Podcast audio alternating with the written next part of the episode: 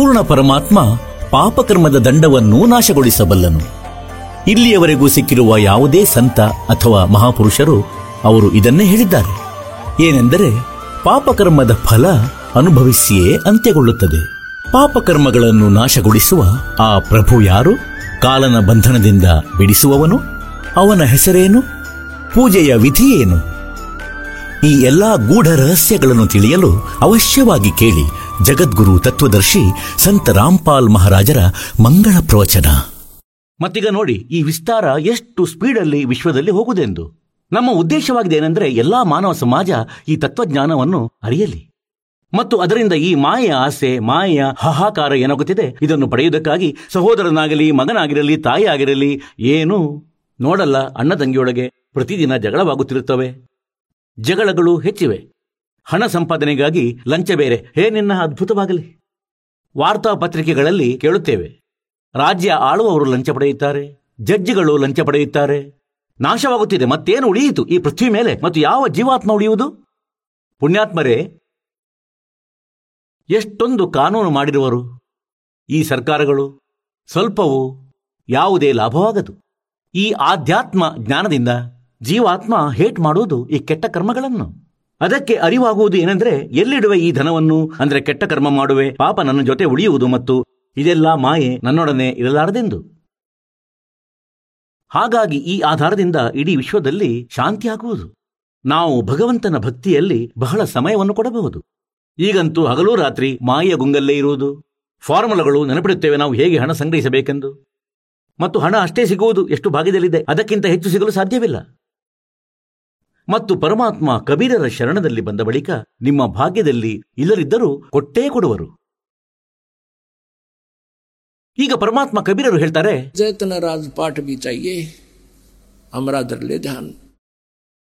ಹೇಗೆಂದ್ರೆ, ಈಗ ಕಥೆ ಹೇಳುವೆನು, ಏಕೆಂದರೆ 5 ದಿನದ ಸತ್ಸಂಗವಿದ್ದು ಇದೇ ಲಾಭವಾಗಿದೆ. ನಾವು ಎಲ್ಲಾ ಕಥೆಗಳನ್ನು ಎಲ್ಲವಂತೂ ಹೇಳಲು ಸಾಧ್ಯವಿಲ್ಲ. ಪರಮಾತ್ಮನ ಒಂದು ಅಂಶ, ಆಂಶಿಕ ಮಹಿಮೆಯನ್ನು ನಿಮಗೆ 5 ದಿನಗಳಲ್ಲಿ ಹೇಳಬಹುದು. ಒಂದೊಮ್ಮೆ 6 ತಿಂಗಳು ನಿರಂತರ ಈ ಸತ್ಸಂಗ ಹೀಗೆ ನಡೆದರೂ ಕೂಡ ಆಗಲೂ ಬಹುಶಃ ಪರಮಾತ್ಮನ ಸಂಪೂರ್ಣ ಮಹಿಮೆ ನಾವು ಹೇಳಲು ಸಾಧ್ಯವಾಗದು. ಆದರೆ ಇಷ್ಟಂತೂ ಖಂಡಿತ ನಿಮಗೆ ಹೇಳುವೆನು, ಅದರಿಂದ ನೀವು ದಾರಿ ತಪ್ಪುವುದಿಲ್ಲ, ನಿಮ್ಮ ಕೆಲಸ ಖಂಡಿತ ನಡೆಯುತ್ತಿರುವುದು. ಹೇಗೆಂದರೆ, ಒಂದು ಮೋಟಾರ್ ಸೈಕಲ್ ಮಗು ಕೊಂಡುಕೊಂಡಿತ್ತು. ಅದನ್ನು ನಡೆಸಲು ಕಲಿತ, ಕಿಕ್ಕು ಹೊಡೆಯಲು ಕಲಿತ, ಅದರದು ಕೀ ಹಾಕುವುದನ್ನು ಕಲಿತನು ಮತ್ತು ಗೇರ್ ಹಾಕಲು ಕಲಿತ ಮತ್ತು ನಡೆಸಲು ಆರಂಭಿಸಿದ. ಈಗ ಅವನಿಗೆ ಇಷ್ಟೇ ಜ್ಞಾನದ ಅವಶ್ಯಕತೆ ಇತ್ತು, ಹೆಚ್ಚಿನ ಅವಶ್ಯಕತೆ ಬೇಕಿರಲಿಲ್ಲ. ಎಲ್ಲಾದರೂ ಕೆಟ್ಟು ಹೋಯಿತು ಅಂದರೆ ಪ್ಲಗ್ ಶುಚಿಗೊಳಿಸುವುದು, ಇಷ್ಟಾದರೂ ಜ್ಞಾನ ಬೇಕು. ಮತ್ತು ಏನಾದರೂ ಡಿಫೆಕ್ಟ್ ಅದರಲ್ಲಿ ಬಂದರೆ ಮೆಕ್ಯಾನಿಕ್ ಬಳಿ ಹೋಗಬೇಕಾಗುವುದು. ಹಾಗೆಯೇ ಈ ರಾಮನಾಮದ ಗಾಡಿ ನಿಮಗೆ ಕೊಡುತ್ತಿದ್ದೇನೆ, ನಿಮಗೆ ಇಷ್ಟು ಜ್ಞಾನ ಖಂಡಿತ ನೀಡುವೆನು, ಅಂದರೆ ನೀವು ಇದಕ್ಕೆ ಗೇರ್ ಹಾಕುವಂತೆ, ನಡೆಸುವಂತೆ ಮತ್ತು ಎಲ್ಲೂ ಡಿಕ್ಕಿ ಹೊಡೆಯದಿರುವಂತೆ. ಇಷ್ಟು ಜ್ಞಾನ ಕೂಡ ನಿಮಗೆ ಲಭ್ಯ. ಈ 5 ದಿನಗಳ ಸತ್ಸಂಗವನ್ನು ಕಂಟಿನ್ಯೂ ಕೇಳಿಸಿಕೊಂಡರೆ ಇಷ್ಟು ಜ್ಞಾನ ಅವಶ್ಯ ಆಗುವುದು ಮತ್ತು ಅಧಿಕ ಜ್ಞಾನಿಯಾಗುವ ಅವಶ್ಯಕತೆ ನಮಗಿಲ್ಲ. ನಮಗೆ ಇಷ್ಟೇ ಬೇಕು. ಏಕೆಂದರೆ ಒಂದೊಮ್ಮೆ ಇಂಜಿನಿಯರ್ ಆಗಬೇಕಾದರೆ ಅದಕ್ಕೆ ಹೊಸತಾಗಿ ಕೋರ್ಸ್ ಆಗುವುದು. ಹಾಗಾಗಿ ನಿಮಗೆ ಇಷ್ಟು ಜ್ಞಾನ ದಾಸನು ಅವಶ್ಯ ನೀಡುವನು. ಅಂದರೆ ನೀವು ಈ ರಾಮನಾಮದ ಗಾಡಿಯನ್ನು ನಡೆಸುವಿರಿ, ಎಲ್ಲಿಯೂ ಎಡುವುದಿಲ್ಲ. ಮತ್ತು ಉಳಿದದ್ದು ಭಗವಂತನು ಈ ಬಹಳ ದೊಡ್ಡ ಸ್ಪೇರ್ ಪಾರ್ಟ್, ಅಂದರೆ ಎಂಜಿನಿಯರ್ಗಳು ಫ್ಯಾಕ್ಟರಿಯಲ್ಲಿ ಅದನ್ನು ತಯಾರಿಸಿದ್ದಾರೆ. ಆ ಪಾರ್ಟ್ಸ್ ಬೇರೆ ಬೇರೆ ಮತ್ತು ಆ ಪ್ರೊಸೀಜರ್ ಬೇರೆಯಾಗಿದೆ. ಅದಂತೂ ಪರಮಾತ್ಮನು ಈ ರಾಮನಾಮದ ಗಾಡಿಯ ಸ್ಪೇರ್ ಪಾರ್ಟ್ಸ್ ಅನ್ನು ಈ ಸದ್ಗ್ರಂಥಗಳಲ್ಲಿ ಇಟ್ಟಿದ್ದಾರೆ. ಈ ದಾಸನಿಗೆ ಇಂಜಿನಿಯರ್ ಮಾಡಿದ ಈ ಆಧ್ಯಾತ್ಮಿಕ ಗಾಡಿಯ ಮತ್ತು ಈ ದಾಸನು ಸ್ಪೇರ್ ಪಾರ್ಟ್, ಈ ಜೆನ್ಯೂನ್ ಪಾರ್ಟ್ಸ್ ಅನ್ನು ತೆಗೆದು ತೆಗೆದು ಈ ಸ್ಪೇರ್ ಪಾರ್ಟ್ಸ್ನ ಅಂಗಡಿಯಿಂದ ಮತ್ತು ಈ ರಾಮನಾಮದ ಗಾಡಿಯನ್ನು ನಿಮಗೆ ತಯಾರಿಸಿ ಕೊಟ್ಟಿರುವೆನು. ಈಗ ನೀವು ಇದರ ಆನಂದ ಪಡೆಯಿರಿ. ನೀವು ಏನು ಮಾಡಬೇಕು, ಹೇಗೆ ಗಾಡಿ ನಡೆಸಬೇಕು, ಹೇಗೆ ಸುರಕ್ಷಿತವಾಗಿಡಬೇಕು, ನಿಯಮ ಮುರಿಯಬಾರದು, ಅಂದರೆ ರಸ್ತೆಯಿಂದ ಕೆಳಗೆ ಗಾಡಿಯನ್ನು ಒಯ್ಯಬಾರದು, ಕಂದಕದಲ್ಲಿ ಅನ್ಯ ಭಕ್ತಿ ಮಾಡಬಾರದು. ಮತ್ತು ಈ ಮಂತ್ರ ಜಪ ನಿಮಗೇನು ನೀಡಲಾಗಿದೆ, ಈ ಗೇರ್ ಹಾಕಿ ಮತ್ತು ಕಿಕ್ ಹೊಡೆಯಿರಿ ಮತ್ತು ನಡೆಯಿರಿ. ತಮ್ಮ ಕೆಲಸ ಮಾಡಿ, ಭಕ್ತಿಯನ್ನೂ ಮಾಡಿ, ಪರಮಾತ್ಮನ ನೆನಪನ್ನೂ ಇಟ್ಟುಕೊಳ್ಳಿ. ಹಾಗಾಗಿ ಪುಣ್ಯಾತ್ಮರೇ, ಈಗ ನಿಮಗೆ ಆ ಕಥೆ ಹೇಳುತ್ತೇನೆ. ಅಂದರೆ ಪರಮಾತ್ಮ ಬಂದು ತನ್ನ ಪ್ರೀತಿಯ ಆತ್ಮಗಳಿಗೆ ಸಿಗುತ್ತಾರೆ. ಅವರಲ್ಲಿ ಒಬ್ಬರು ಆದರಣೀಯ ಧರ್ಮದಾಸ ಸಾಹೇಬರಾಗಿದ್ದರು. ನಿನ್ನೆಯ ಸತ್ಸಂಗದಲ್ಲಿ ನಿಮಗೆ ಹೇಳಿದಂತೆ ಧರ್ಮದಾಸರು ಮಥುರಾದೊಳಗೆ ಭಗವಂತ ಶ್ರೀಕೃಷ್ಣನು ಸ್ವಲ್ಪ ದಿನಗಳವರೆಗೆ ಎಲ್ಲಿದ್ದರು, ಅಲ್ಲಿ ಅವರ ಗುರುಗಳ ಮೂಲಕ ಹೇಳಿದಂತೆ ಮೋಕ್ಷದ ಉದ್ದೇಶದಿಂದ ಆ ಮಥುರಾದ ಕೆರೆಯಲ್ಲಿ ಸ್ನಾನಕ್ಕಾಗಿ ಹೋಗಿದ್ದರು. ಮತ್ತದನ್ನು ಪುಣ್ಯವೆಂದು ತಿಳಿಯುತ್ತಿದ್ದರು. ಅತ್ತ ಆ ಪರಮಾತ್ಮ ತಮ್ಮ ಪ್ರೀತಿಯ ಆತ್ಮದ ಈ ಕತ್ತಲೆಯನ್ನು ತೊಡೆದು ಹಾಕಲು, ಅಜ್ಞಾನವನ್ನು ನಾಶ ಮಾಡಲು, ಅನ್ಯ ಭಕ್ತಿಯಿಂದ ಬಿಡಿಸಲು, ಕಾಲನ ಜಾಲದಿಂದ ಉಳಿಸಲು ಒಬ್ಬ ಜಿಂದಾ ಮಹಾತ್ಮನ ರೂಪಧರಿಸಿ ಅಲ್ಲಿ ಉಪಸ್ಥಿತರಾದರು. ಹೇಗೆಂದರೆ, ಈಗಲೇ ನೀವು ಋಗ್ವೇದ ಮಂಡಲ 9 ಸೂಕ್ತಿ 1 ಮಂತ್ರ 8 ಕೇಳಿರುವಿರಿ. ಅಂದರೆ ಆ ಪರಮಾತ್ಮನಿಗೆ ಉಗ್ರಗತಿಗಳು ಪ್ರೇರಣೆ ಮಾಡುತ್ತವೆ ಮತ್ತು ಆ ಪರಮಾತ್ಮ ಪ್ರಕಾಶಮಾನ ಶರೀರ ಪ್ರಾಪ್ತಿಸುವನು ಮತ್ತು ಆ ಪರಮಾತ್ಮ 3 ಪ್ರಕಾರದಿಂದ ರೂಪಧರಿಸುತ್ತಾನೆ ಬೇರೆಯವರ ಉದ್ಧಾರಕ್ಕಾಗಿ. ಒಂದು ರೂಪದಲ್ಲಂತೂ ತನ್ನ ಸತ್ಯಲೋಕದಲ್ಲಿ ಇರುವರು, ತನ್ನ ಒರಿಜಿನಲ್ ರೂಪದಲ್ಲಿ. ಮತ್ತು 2ನೇ ಸ್ಥಿತಿ ಅವರು ಇಲ್ಲಿ ಶರೀರ ಧಾರಣೆ ಮಾಡಿ ಪ್ರಕಟವಾಗುತ್ತಿದೆ, ಶಿಶು ರೂಪ ಧರಿಸಿ ಬರುತ್ತಾರೆ. ಮತ್ತು 3ನೆಯದು ಅವರು ಬಯಸಿದಾಗ ಪ್ರಕಟವಾಗುತ್ತಾರೆ ಅನ್ಯ ರೂಪಗಳಲ್ಲಿ. ಗರೀಬ್ ದಾಸರು ಹೇಳುತ್ತಾರೆ, ಅನಂತ ಕೋಟಿ ಅವತಾರ ಹೇ ये नोचित में बुद्धि नासी खलक खिल खलक में है छह ऋतु 12 मास. ಅಂದ್ರೆ ಆ ಪರಮಾತ್ಮನದಂತೂ ಅನಂತ ಅವತಾರಗಳಿವೆ. ಅನಂತ ಬಾರಿ ಇಲ್ಲಿ ಪ್ರಕಟನಾಗುತ್ತಾನೆ, ಅಸಂಖ್ಯ ಬಾರಿ. ಅರಿಯೇ ನೋಚಿತ್ में बुद्धि नास ಅಂದ್ರೆ ಬುದ್ಧಿಹೀನ ಜನರಂತೂ ಕೇವಲ 9 ಅವತಾರಗಳನ್ನೇ ನಂಬುವರು.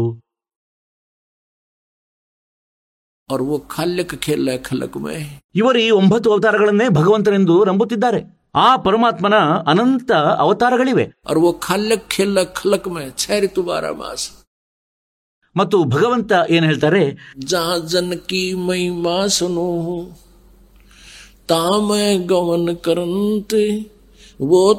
ನಗರ ನಿಶ್ಚಿಂತ ಬಸೋ ಜಾ ಮೇರೆ ಪ್ಯಾರೆ ಸಂತೆ. ಈಗ ಆ ವೇದಗಳು ಹೇಳುತ್ತಿವೆ, ಆ ಪರಮಾತ್ಮ ವೇಗದಿಂದ ಬರ್ತಾರೆ ಮತ್ತು ನಮ್ಮ ಆಧ್ಯಾತ್ಮಿಕ ಯಜ್ಞದಲ್ಲಿ ಬರುತ್ತಾರೆ. ಆಧ್ಯಾತ್ಮಿಕ ಅನುಷ್ಠಾನಗಳಲ್ಲೂ ಅವನು ಗುಪ್ತ ರೂಪದಲ್ಲಿ ಇರುತ್ತಾನೆ ಮತ್ತು ಒಳ್ಳೆಯ ಆತ್ಮಗಳಿಗೆ ಬಂದು ಸಿಗುತ್ತಾನೆ. ಮತ್ತು ಆ ಪರಮಾತ್ಮ ಸ್ವತಃ ಹೇಳುತ್ತಾರೆ, ಜನಸೇ ಮಹಿಮಾ ಶುಣು, ಎಲ್ಲಿ ನನ್ನ ಮಹಿಮೆ ನಡೆಯುತ್ತದೆ, ಎಲ್ಲಿ ನನ್ನ ಜ್ಞಾನ ಪ್ರಚಾರವಾಗುತ್ತದೆ ಅಲ್ಲಿ ನಾನು ತಲುಪುತ್ತೇನೆ ಒಂದೇ ಕ್ಷಣದಲ್ಲಿ. ಪಂಚುಂಗಾ ಛನ್ ಏಕ್ ಮೇ ಜನ ಅಪನೆ ಕೆ ಕಾಜ್ ಹರಣಕ್ ಶಿಪು ಜೋ ಮಾರಿದು ನರಸಿಂಗ್ ದಡ್ಲು ಸಾಜ್. ಹಾಗಾಗಿ ಇಲ್ಲಿ ಪರಮಾತ್ಮ ಹೇಳ್ತಾರೆ, ಜಹಾ ಜನಸೇ ಮಹಿಮಾ ಸುಣು ತಾಮ ಗಮನ ಕರಂತೆ, ಅಲ್ಲಿ ತಲುಪುತ್ತೇನೆ ವೇಗದಿಂದ. ವೋ ತೋ ನಗರ ನಿಶ್ಚಂತ ರಹೋ ಜಹಾ ಮೇರೆ ಪ್ಯಾರೆ ಸಂತೆ, ಎಲ್ಲಿ ನನ್ನ ಪ್ರೀತಿಯ ಆತ್ಮಗಳಿವೆ. ಹೇಳ್ತಾರೆ, ಆ ನಗರಗಳಿಗೆ ಹಾನಿಯಾಗಲು ಬಿಡಲಾರೆ. ಪವಿತ್ರ ಬೈಬಲ್ನಲ್ಲಿ ಬರೆದಿದೆ. ಒಂದೆಡೆ ಹೇಳ್ತಾರೆ, ಒಬ್ಬ ವ್ಯಕ್ತಿಯ ಬಳಿ ಭಗವಂತ ಬಂದರು ಮತ್ತು ಅವರು ಹೇಳಿದರು, ಹೀಗೀಗೆ ಆ ನಗರದಲ್ಲಿ ಹಾಹಾಕಾರ ಎದ್ದಿದೆ ಮತ್ತು ಜನರು ಅನ್ಯಾಯಗಳಾಗಿದ್ದಾರೆ, ಆ ನಗರವನ್ನು ನಾನು ನಾಶಪಡಿಸುವೆನು. ಆಗ ಆ ಭಕ್ತ ಕೇಳಿದ, ಪ್ರಭು, ಒಂದೊಮ್ಮೆ ಆ ನಗರದಲ್ಲಿ ತಮ್ಮ 10 ಜನ ಭಕ್ತರಿದ್ದರೆ ಆದರೂ ನೀವು ಅವರನ್ನು ನಾಶ ಮಾಡುವಿರೇ? ಇಲ್ಲ, ಒಂದು ವೇಳೆ ನನ್ನ 10 ಜನ ಭಕ್ತರಿದ್ದರೂ ನಾನು ಆ ನಗರ ನಾಶ ಮಾಡುವುದಿಲ್ಲ. ನಂತರ ಕೇಳಿದ, ಅಲ್ಲಿ ನಿಮ್ಮ ಕೇವಲ 2 ಭಕ್ತರಿದ್ದರೂ ನಾಶ ಮಾಡುವಿರೇ? ಇಲ್ಲ, ನನ್ನ ಒಬ್ಬ ಭಕ್ತರಿದ್ದರೂ ಆ ನಗರ ನಾನು ನಾಶವಾಗಲು ಬಿಡುವುದಿಲ್ಲ. ಹಾಗಾಗಿ ಪುಣ್ಯಾತ್ಮರೇ, ಇಲ್ಲಿ ಪರಮಾತ್ಮ ಅದನ್ನೇ ಹೇಳ್ತಾರೆ, ಜಾ ಜನಕಿ ಮಹಿಮಾ ಸುಣು ತಾಮ ಗಮನ ಕರಂತ್ ಅರ್ವೋ ತೋ ನಗರ ನಿಶ್ಚಿಂತ ರಹೋ ಜಾ ಮೇರೆ ಪ್ಯಾರೆ ಸಂತ್. ಈಗ ಪುಣ್ಯಾತ್ಮರೇ, ಒಬ್ಬ ಭಕ್ತನ ಕಾರಣದಿಂದಲೂ ಒಂದು ನಗರ ಉಳಿದಿರುತ್ತದೆ, ಅಲ್ಲೆಷ್ಟೇ ನಿರರ್ಥಕ ಜನರಿದ್ರೂ ಕೂಡ. ಹಾಗಾಗಿ ಹೇಳ್ತಾರೆ, ಸಂತನ ಹೋತೆ ಜಗತ್ ಮೇ ತೋ ಜಡ್ ಮರ್ತಾ ಸಂಸಾರ. ಹಾಗಾಗಿ ಪರಮಾತ್ಮ ಪ್ರತಿ ಯುಗದಲ್ಲೂ ಇರುತ್ತಾರೆ, ಪ್ರತಿ ಕ್ಷಣವೂ ಇರುತ್ತಾರೆ. ಆದರೆ ಅವರ ಆ ಸಮಯದಲ್ಲಿ ಅವರ ಸ್ಥಿತಿ ಹೇಗಿರುತ್ತದೆ ಅಂದರೆ, ಅವರು ಗುಪ್ತವಾಗಿರುತ್ತಾರೆ, ಅವರನ್ನು ಯಾರೂ ಗುರುತಿಸಲಾರರು. ಇಲ್ಲಾಂದ್ರೆ ಇಲ್ಲಿ ಕಾಲ ಬೆಂಕಿಯನ್ನು ಹಚ್ಚುವನು. ಆ ಪರಮಾತ್ಮ ಏನಿದ್ದಾರೆ, ಈ ಉರಿಯುತ್ತಿರುವ ಕಾಲನ ಲೋಕದಲ್ಲಿ ಮಂಜುಗಡೆಯ ಕೆಲಸ ಮಾಡ್ತಾರೆ ಇಲ್ಲಿ. ಮತ್ತು ಪರಮೇಶ್ವರನು ಪ್ರತ್ಯೇಕ ಬ್ರಹ್ಮಾಂಡದಲ್ಲಿ ತನ್ನದೊಂದು ಗುಪ್ತ ಸ್ಥಾನ ಮಾಡಿದ್ದಾರೆ. ಹೇಗೆಂದರೆ, ರಾಜದೂತ ಭವನ ಇದ್ದಂತೆ. ಮತ್ತಲ್ಲಿ ಇರುವುದರಿಂದಲೂ ನಮಗೆ ಬಹಳಷ್ಟು ಶಾಂತಿ ಇಲ್ಲಿ ಸಿಗುತ್ತದೆ. ಹಾಗಾಗಿ ಪುಣ್ಯಾತ್ಮರೇ, ಇವನು ಕಾಲನು ಮತ್ತು ಕಾಲನನ್ನು ನೀವು ನೋಡಿರಬಹುದು. ಗೀತೆಯಲ್ಲಿ ತನ್ನ ವಿರಾಟ ಶರೀರವನ್ನು ತೋರಿಸುತ್ತಾನೆ, ರೂಪ ತೋರಿಸುತ್ತಾನೆ. ಅರ್ಜುನನಂಥ ಯೋಧನೂ ನೋಡಿ ನಡುಗುತ್ತಾನೆ, ಥರಥರ ನಡುಗುತ್ತಿರುತ್ತಾನೆ. ಮತ್ತವನನ್ನು ನಾವು ಭಗವಂತನೆಂದು ನಂಬಿದ್ದೆವು. ಹಾಗಾಗಿ ಪುಣ್ಯಾತ್ಮರೇ, ಆ ಪುಣ್ಯಾತ್ಮಗಳಲ್ಲಿ ಯಾರಿಗೆ ಪರಮಾತ್ಮ ಬಂದು ಸಿಗುತ್ತಾರೆ? ಒಬ್ಬರು ಆದರಣೀಯ ಧರ್ಮದಾಸರು ಮತ್ತು ಅವರ ಬಗ್ಗೆ ನಿಮಗೆ ಹೇಳಲಾಗಿದೆ. ಅಂದರೆ ಅವರು ಆ ತನ್ನ ಕಾಲನ ದೂತನಾಗಿರುವ ರೂಪದಾಸ ಹೆಸರಿನ ಗುರುವಿನಿಂದ ಪ್ರಾಪ್ತ ದೀಕ್ಷೆಯ ಆಧಾರದಿಂದ ಮೋಕ್ಷ ಪ್ರಾಪ್ತಿಗಾಗಿ ಮಥುರಾ ತಲುಪಿದ್ದರು. ನಿನ್ನೆ ನಿಮಗೆ ಹೇಳಲಾಗಿತ್ತು ಏನೆಂದರೆ, ಧರ್ಮದಾಸನು ಆ ಕೆರೆಯಲ್ಲಿ ಸ್ನಾನ ಮಾಡಿದ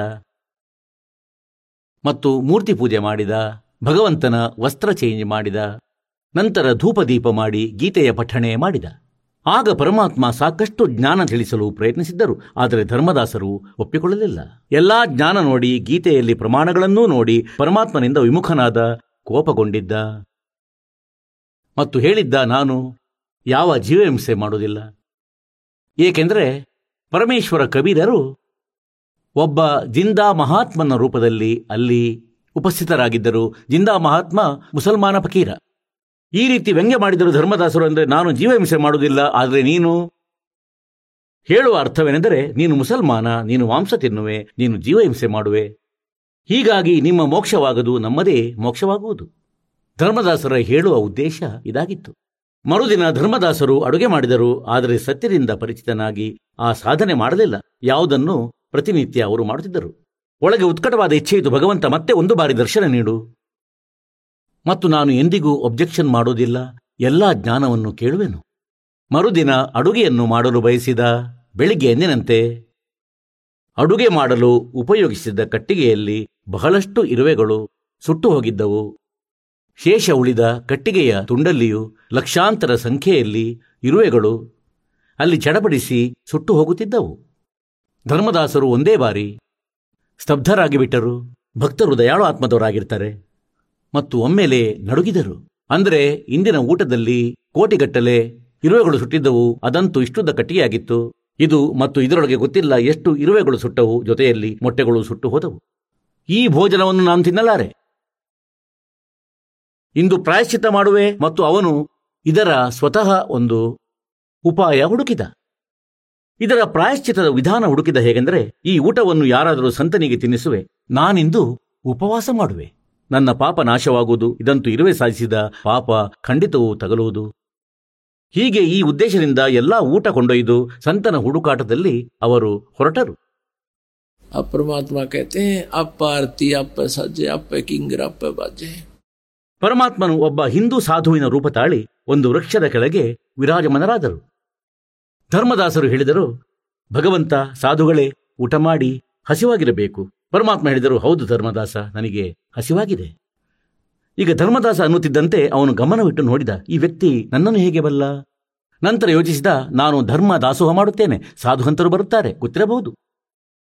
ಊಟ ಇರಿಸಿದನು. ಪರಮಾತ್ಮನ ಬಳಿ ಒಂದು ಲೋಟ ನೀರು ತುಂಬಿತ್ತು, ಕಬೀರರ ಬಳಿ.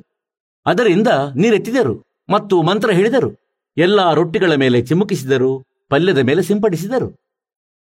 ಒಂದು ಮಂತ್ರ ಗುಣಗುಣಿಸಿದರು. ಎಲ್ಲ ಅನ್ನ, ಪಲ್ಯ, ಎಲ್ಲ ರೊಟ್ಟಿಗಳು ಇರುವೆಗಳಾದವು. ಇರುವೆಗಳು ತುಂಬಿ ಇಡೀ ತಟ್ಟೆ ಕಪ್ಪಾಯಿತು. ಹಿಂಡು ಹಿಂಡು ಇರುವೆಗಳು ಮೊಟ್ಟೆಗಳನ್ನು ಬಾಯಲ್ಲಿ ಹಿಡಿದು ತಟ್ಟೆಯಿಂದ ಹೊರನಡೆದವು. ಆಗ ಪರಮಾತ್ಮ ಅದೇ ಜಿಂದಾ ಮಹಾತ್ಮನ ರೂಪ ತಾಳಿದರು. ಯಾವ ರೂಪದಲ್ಲಿ ಮೊದಲನೇ ದಿನ ಸಂಭಾಷಣೆಯಾಗಿತ್ತು ಧರ್ಮದಾಸರೊಡನೆ. ಮತ್ತು ಹೇಳಿದರು, ಅರೆ ಧರ್ಮದಾಸ, ನಿನಗಿಂತ ಕಟುಕನೆಷ್ಟೋ ಉತ್ತಮ. ನೀನು ಹೇಳಿದ್ದೆ ತಾನು ಜೀವಹಿಂಸೆ ಮಾಡುವುದಿಲ್ಲವೆಂದು. ನಿನಗಿಂತ ಕಟುಕನೇ ಉತ್ತಮ. ಇಂದು ಇಷ್ಟು ಪಾಪ ಮಾಡಿ ನನಗೆ ತಿನ್ನಿಸಲು ಬಂದಿದ್ದೆ. ಕಾಲುಗಳಲ್ಲಿ ಬಿದ್ದ, ಕಾಲನ್ನು ಹಿಡಿದ, ಹೇಳಿದ, ಭಗವಂತ, ನಾನು ಬಹಳ ಪಾಪಿ ಆತ್ಮನಾಗಿದ್ದೇನೆ. ಹೇ ಪ್ರಭು, ತಮ್ಮ ಜ್ಞಾನದಲ್ಲಿ ಬಹಳ ಶಕ್ತಿ ಇದೆ ಮತ್ತು ನನ್ನ ಹೃದಯವನ್ನು ಅದು ಜರಡಿಯಂತಾಗಿಸಿತು, ಸಮಾಧಾನ ಪಡಿಸಿತು ಪರಮಾತ್ಮ. ಆದರೆ ನಾನು ನನ್ನ ಅಭಿಮಾನದಿಂದ ನಿಮ್ಮ ಜ್ಞಾನವನ್ನು ಸ್ವೀಕರಿಸಲಿಲ್ಲ. ಆದರೆ ಇಡೀ ರಾತ್ರಿ ಮಗ್ಗಲು ಬದಲಾಯಿಸ್ತಾ ಇದ್ದೆ, ತಮ್ಮನ್ನು ಪಡೆಯಲು ಹಂಬಲಿಸಿ ಯಾಚಿಸುತ್ತಿದ್ದೆ. ಅಂದರೆ ಆ ಮಹಾತ್ಮ ಸಂತ ಒಂದು ಬಾರಿ ಮತ್ತೆ ನನಗೆ ದರ್ಶನ ನೀಡಲಿ. ಹಾಗೆ ನಾನು ಎಂದಿಗೂ ಒಬ್ಜೆಕ್ಷನ್ ಮಾಡುವುದಿಲ್ಲ, ವಿವಾದ ಮಾಡುವುದಿಲ್ಲ. ಏಕೆಂದರೆ ಪರಮಾತ್ಮ ಕಬೀರರು ಅವರ ಮುಂದೆ ಅಂತರ್ಧಾನ ಆಗಿದ್ದರು. ಆಗ ಪರಮೇಶ್ವರರು ಹೇಳಿದರು, ಸರಿ ಧರ್ಮದಾಸ, ಈಗ ಹೇಳುತ್ತೇನೆ ಆ ರಾಮಕಥೆ, ನಾನು ನಿನಗೆ ಹೇಳಬಯಸುತ್ತೇನೆ. ನೀವು ಏನು ಹೇಳುತ್ತೀರಿ, ಏನೇನು ಸಾಧನೆ ಮಾಡುತ್ತೀರಿ, ಈಗ ಏನೇನು ಚರ್ಚೆಯಾಗುತ್ತದೆ? ಆ ಆತ್ಮ ಮತ್ತು ಪರಮಾತ್ಮನದು ಜ್ಞಾನ ಸುನಾದೆ ವಿಧಿ ಬತಾದೆ ಹೋ ಮೇರಾ ಕಲ್ಯಾಣ ಭಕ್ತ ಮೇ ಅರ್ಜ ಕರೂ. ಜ್ಞಾನ ಸುನಾದೆ ವಿಧಿ ಬತಾದೆ ಹೋ ಮೇರಾ ಕಲ್ಯಾಣ ಭಕ್ತ ಮೇ ಅರ್ಜ ಕರೂ.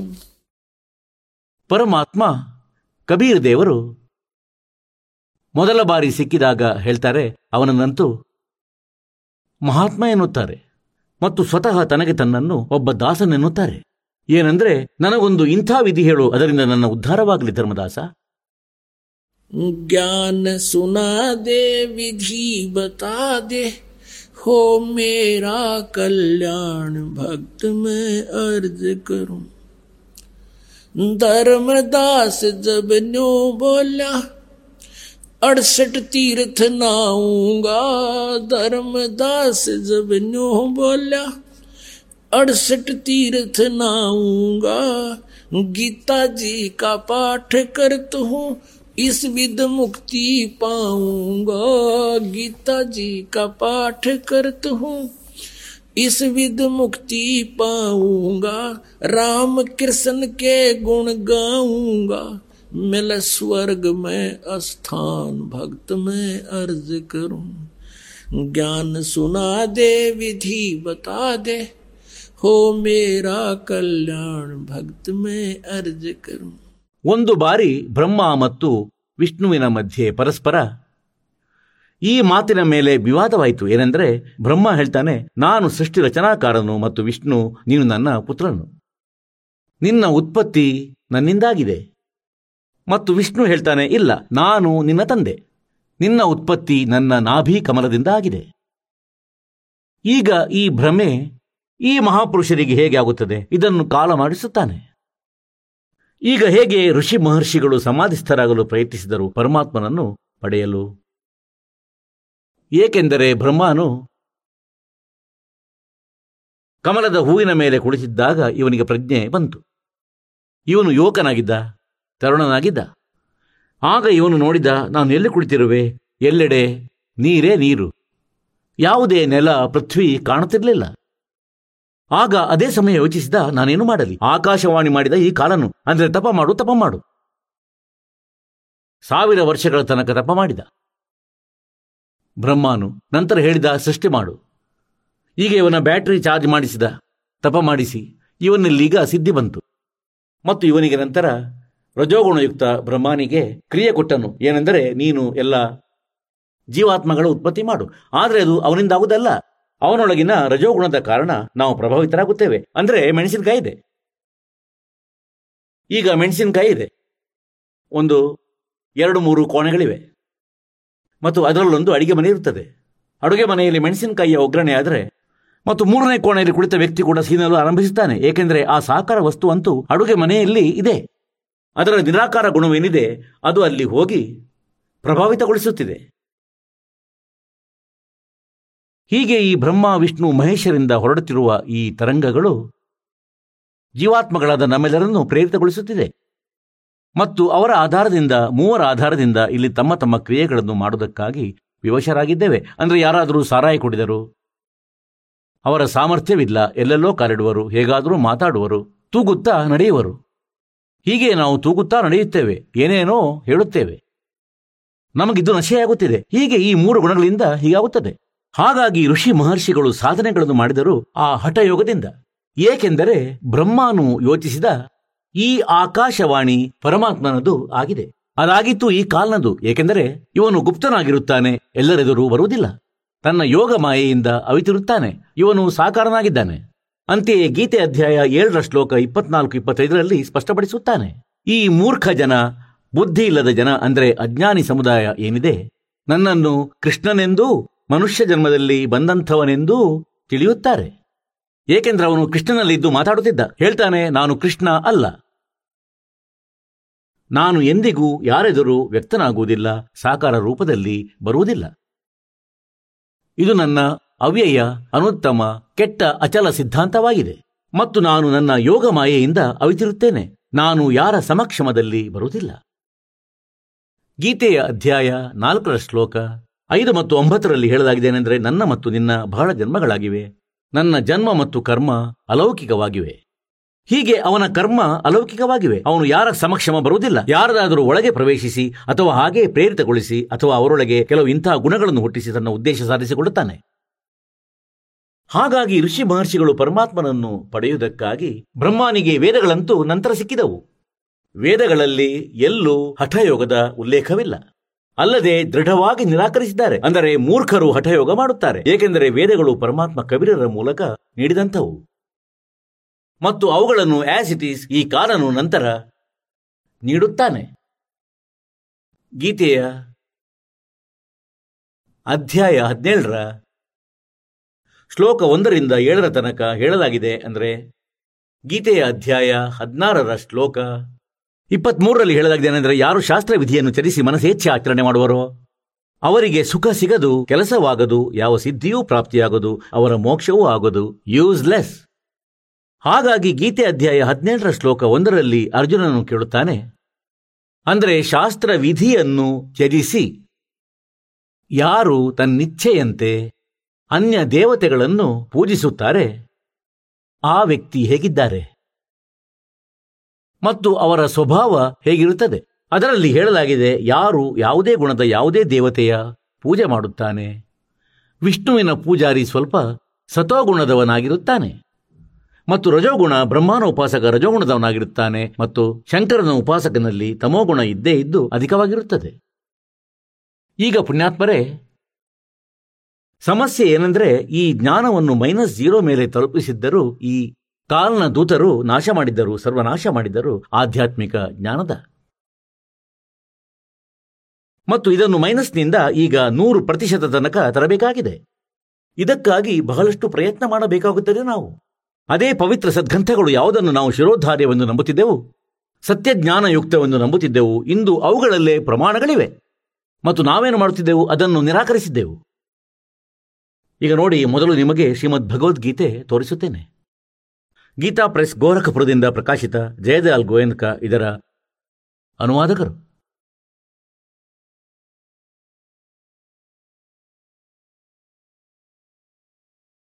ಈಗ ನೋಡಿ, ಗೀತೆಯ ಅಧ್ಯಾಯ 16 ಮತ್ತು ಶ್ಲೋಕ ಸಂಖ್ಯೆ 23 ಹೇಳಲಾಗಿದೆ. ಏನೆಂದರೆ, ಯಾವ ಪುರುಷ ಶಾಸ್ತ್ರ ವಿಧಿಯನ್ನು ತ್ಯಜಿಸಿ ತನ್ನಿಚ್ಛೆಯಂತೆ ಮನಸೇಚ್ಛೆ ಆಚರಣೆ ಮಾಡುತ್ತಾನೆ, ತನ್ನ ಮನಸೇಚ್ಛೆ ಜಪಿಸುತ್ತಾನೆ, ಮನಸೇಚ್ಛೆ ಪೂಜೆ ಮಾಡ್ತಾನೆ, ಅದು ಗೀತೆ ವೇದಗಳಲ್ಲಿ ಇಲ್ಲದೆ ಅದರ ವಿರುದ್ಧ ಮಾಡಿದರೆ ಅವನಿಗೆ ಸಿದ್ಧಿ ಪ್ರಾಪ್ತಿಯಾಗದು, ಪರಮಗತಿಯಾಗದು ಮತ್ತು ಸುಖ ಸಿಗದು. ಈಗ 16ನೇ ಅಧ್ಯಾಯದ 24ನೇ ಶ್ಲೋಕ, ಇದು ಅಂತಿಮ ಶ್ಲೋಕ 16ನೇ ಅಧ್ಯಾಯದ. ಇದರಿಂದ ನಿನಗಾಗಿ ಈ ಕರ್ತವ್ಯ ಮತ್ತು ಅಕರ್ತವ್ಯದ ವ್ಯವಸ್ಥೆಯಲ್ಲಿ ಶಾಸ್ತ್ರವೇ ಪ್ರಮಾಣವಾಗಿದೆ. ಹೀಗೆ ತಿಳಿದು ನೀನು ಶಾಸ್ತ್ರವಿಧಿಯಿಂದ ನಿಯತಕರ್ಮ ಮಾಡುವುದೇ ಯೋಗ್ಯವಾಗಿದೆ. ತಕ್ಷಣವೇ ಅರ್ಜುನ ಕೇಳಿದ. ಈಗ 17ನೇ ಅಧ್ಯಾಯದಲ್ಲಿ ಅಥ ಸಪ್ತದಶೋ ಅಧ್ಯಾಯ 17ನೇ ಅಧ್ಯಾಯ ಪ್ರಥಮ ಮಂತ್ರದಲ್ಲಿ, ಹೇ ಕೃಷ್ಣ, ಯಾವ ಮನುಷ್ಯ ಶಾಸ್ತ್ರವಿಧಿಯನ್ನು ತ್ಯಜಿಸಿ ಶ್ರದ್ಧಾಯುಕ್ತನಾಗಿ ದೇವಾದಿಗಳನ್ನು ಪೂಜಿಸುತ್ತಾರೆ ಹಾಗಾದರೆ ಅವರ ಸ್ಥಿತಿ ಯಾವುದು? ಸಾತ್ವಿಕವೋ, ರಾಜಸಿಯೋ ಅಥವಾ ತಾಮಸಿಯೋ? ಈಗ 2ನೇದು 17ನೇ ಅಧ್ಯಾಯದ 2ನೇ ಶ್ಲೋಕ. ಮನುಷ್ಯರ ಆ ಸಂಸ್ಕಾರರಹಿತ ಸ್ವಭಾವದಿಂದ ಉತ್ಪನ್ನ ಶ್ರದ್ಧಾ, ಸಾತ್ವಿಕ ಮತ್ತು ರಾಜಸಿ ಮತ್ತು ತಾಮಸಿ ಹೀಗೆ 3 ಪ್ರಕಾರದ್ದಾಗಿರುತ್ತದೆ. ಅದನ್ನು ನನ್ನಿಂದ ಕೇಳು. ಈಗ ಈ ಕಾಲ ಹೇಳುತ್ತಿದ್ದಾನೆ. ಇದು ಶ್ರೀ ಭಗವಾನ್ ಉವಾಚ. ಈ ಗೀತೆ ಜ್ಞಾನದಾತ ಶ್ರೀಕೃಷ್ಣನಲ್ಲಿ ಪ್ರವೇಶಿಸಿ ಮಾತನಾಡುತ್ತಿದ್ದಾನೆ. ಅದನ್ನು ನನ್ನಿಂದ ಕೇಳು. 3 ಹೇಳಿದ್ದಾನೆ, ಹೇ ಭಾರತ್, ಎಲ್ಲ ಮನುಷ್ಯರ ಶ್ರದ್ಧಾ ಅವರ ಅಂತಃಕರಣದ ಅನುರೂಪವಾಗಿರುತ್ತದೆ ಮತ್ತು ಈ ಪುರುಷ ಸಮುದಾಯ ಇದಕ್ಕಾಗಿ ಯಾವ ಪುರುಷ ಎಂಥ ಶ್ರದ್ಧೆಯವನು? ಅವನು ಸ್ವತಃ ಹೀಗೆ ಇರುವನು. ಅಂದರೆ ಯಾವ ಇಷ್ಟ ದೈವದ ಪೂಜೆ ಮಾಡುತ್ತಾನೆ ಅವನು ಹಾಗೆಯೇ ಇರುತ್ತಾನೆ. ಇದರಿಂದ ಸ್ಪಷ್ಟವಾಗುವುದೇನೆಂದರೆ, ಇದು ನೋಡಿದಂತೆ ಶಾಸ್ತ್ರವಿಧಿಯನ್ನು ತ್ಯಜಿಸಿ ಮನಸೇಚ್ಛೆ ಆಚರಣೆ ಮಾಡುವವರು ಇವರು ದೇವಪೂಜಾರಿಗಳು, ದೇವತೆಗಳ ಪೂಜೆ ಮಾಡುವವರು. ಸಾತ್ವಿಕ ಪುರುಷರು ದೇವತೆಗಳನ್ನು ಪೂಜಿಸುತ್ತಾರೆ. ದೇವತೆಗಳನ್ನು ಪೂಜಿಸುವವರು ಒಳ್ಳೆಯ ಆತ್ಮಗಳೇ. ಆದರೆ ಅದಾಗಿವೆ ಶಾಸ್ತ್ರವಿಧಿರಹಿತ. ಮತ್ತು ರಾಜಸ ಪುರುಷರು ಯಕ್ಷ ರಾಕ್ಷಸರ ಪೂಜೆ ಮಾಡುವರು ಹಣದ ಲಾಭಕ್ಕಾಗಿ. ಮತ್ತು ಅನ್ಯ ತಾಮಸ ಮನುಷ್ಯರು ಅವರು ಪ್ರೇತ ಮತ್ತು ಭೂತಗಣಗಳ ಶ್ರಾದ್ದ ಮಾಡುತ್ತಾರೆ, ತಂತ್ರಮಂತ್ರಗಳನ್ನು ಮಾಡುತ್ತಾರೆ. 5 ಹೇಳಿದರೆ ಏನೆಂದರೆ, ಯಾವ ಮನುಷ್ಯ ಶಾಸ್ತ್ರವಿಧಿರಹಿತ ಕೇವಲ ಮನಸೇಚ್ಛೆ ಘೋರ ತಪ ಮಾಡ್ತಾರೆ. ಹೇ ಮಾಲೀಕ, ದಂಭಾಚಾರ ಮತ್ತು ಅಹಂಕಾರದಿಂದ ಯುಕ್ತ ಬಯಕೆ, ಆಸಕ್ತಿ ಮತ್ತು ಬಲದ ಅಭಿಮಾನದಿಂದಲೂ ಯುಕ್ತರಾಗಿದ್ದಾರೆ. ಈಗ 6 17 ಅಧ್ಯಾಯದ 6 ಶ್ಲೋಕದಲ್ಲಿ ಶರೀರ ರೂಪದಿಂದ ಸ್ಥಿತವಾದ ಭೂತ ಸಮುದಾಯವನ್ನು ಮತ್ತು ಅಂತಃಕರಣದಲ್ಲಿ ಸ್ಥಿತವಾದ ಪರಮಾತ್ಮನಾದ ನನ್ನನ್ನು ಕೂಡ ಕೃಶ ಮಾಡುವವರು ಇದ್ದಾರೆ. ಅಂದರೆ ದುಃಖಿ ಮಾಡುವರು, ತಪ್ಪು ಸಾಧನೆ ಮಾಡುವರು, ಹಠಯೋಗ ಮಾಡುವರು, ಘೋರ ತಪಸ್ಸು ಮಾಡುವರು. ಆ ಅಜ್ಞಾನಿಗಳನ್ನು ನೀನು ಅಸುರ ಸ್ವಭಾವದವರೆಂದು ತಿಳಿ. ಒಯ್ ಹೊಯ್, ಇನ್ನು ಮುಂದೆ ಬಹಳ ಇದೆ, ಇಷ್ಟೇ ಸಾಕು ನಮಗೆ.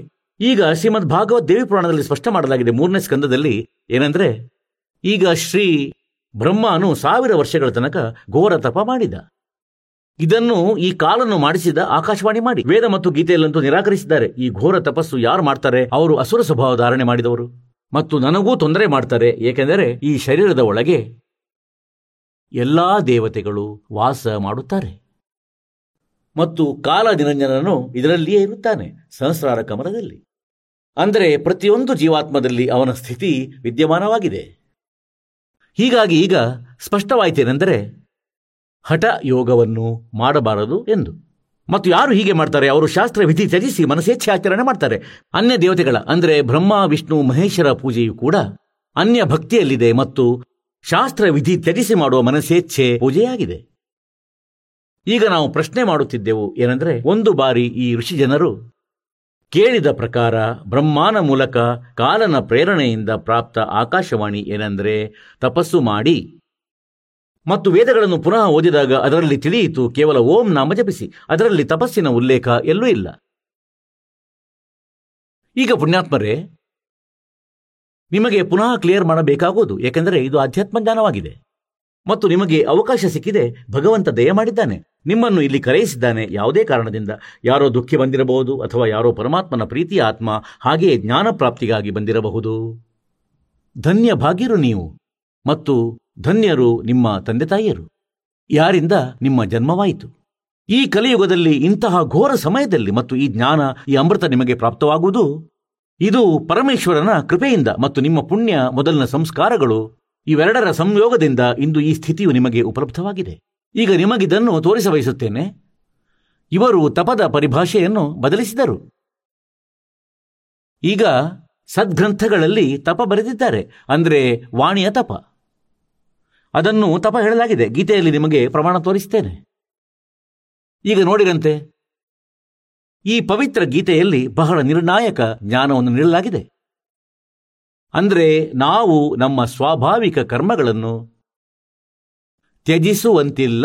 ಹೇಗೆಂದರೆ, ಬ್ರಾಹ್ಮಣ, ಕ್ಷತ್ರಿಯ, ವೈಶ್ಯ, ಶೂದ್ರರ ಕರ್ಮಗಳೇನಿವೆ ಇವುಗಳನ್ನು ಮಾಡುತ್ತಾ ನಾವು ನಮ್ಮ ಪರಮಾತ್ಮನ ಸಾಧನೆಯನ್ನು ಮಾಡಬೇಕು.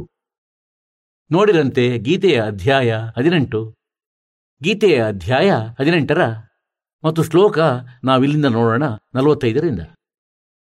ತಮ್ಮ ತಮ್ಮ ಸ್ವಾಭಾವಿಕ ಕರ್ಮಗಳಲ್ಲಿ ತತ್ಪರತೆಯಿಂದ ತೊಡಗಿದ ಮನುಷ್ಯ ಭಗವತ್ ಪ್ರಾಪ್ತಿರೂಪ ಪರಮಸಿದ್ಧಿಯನ್ನು ಪ್ರಾಪ್ತಿಸುತ್ತಾನೆ.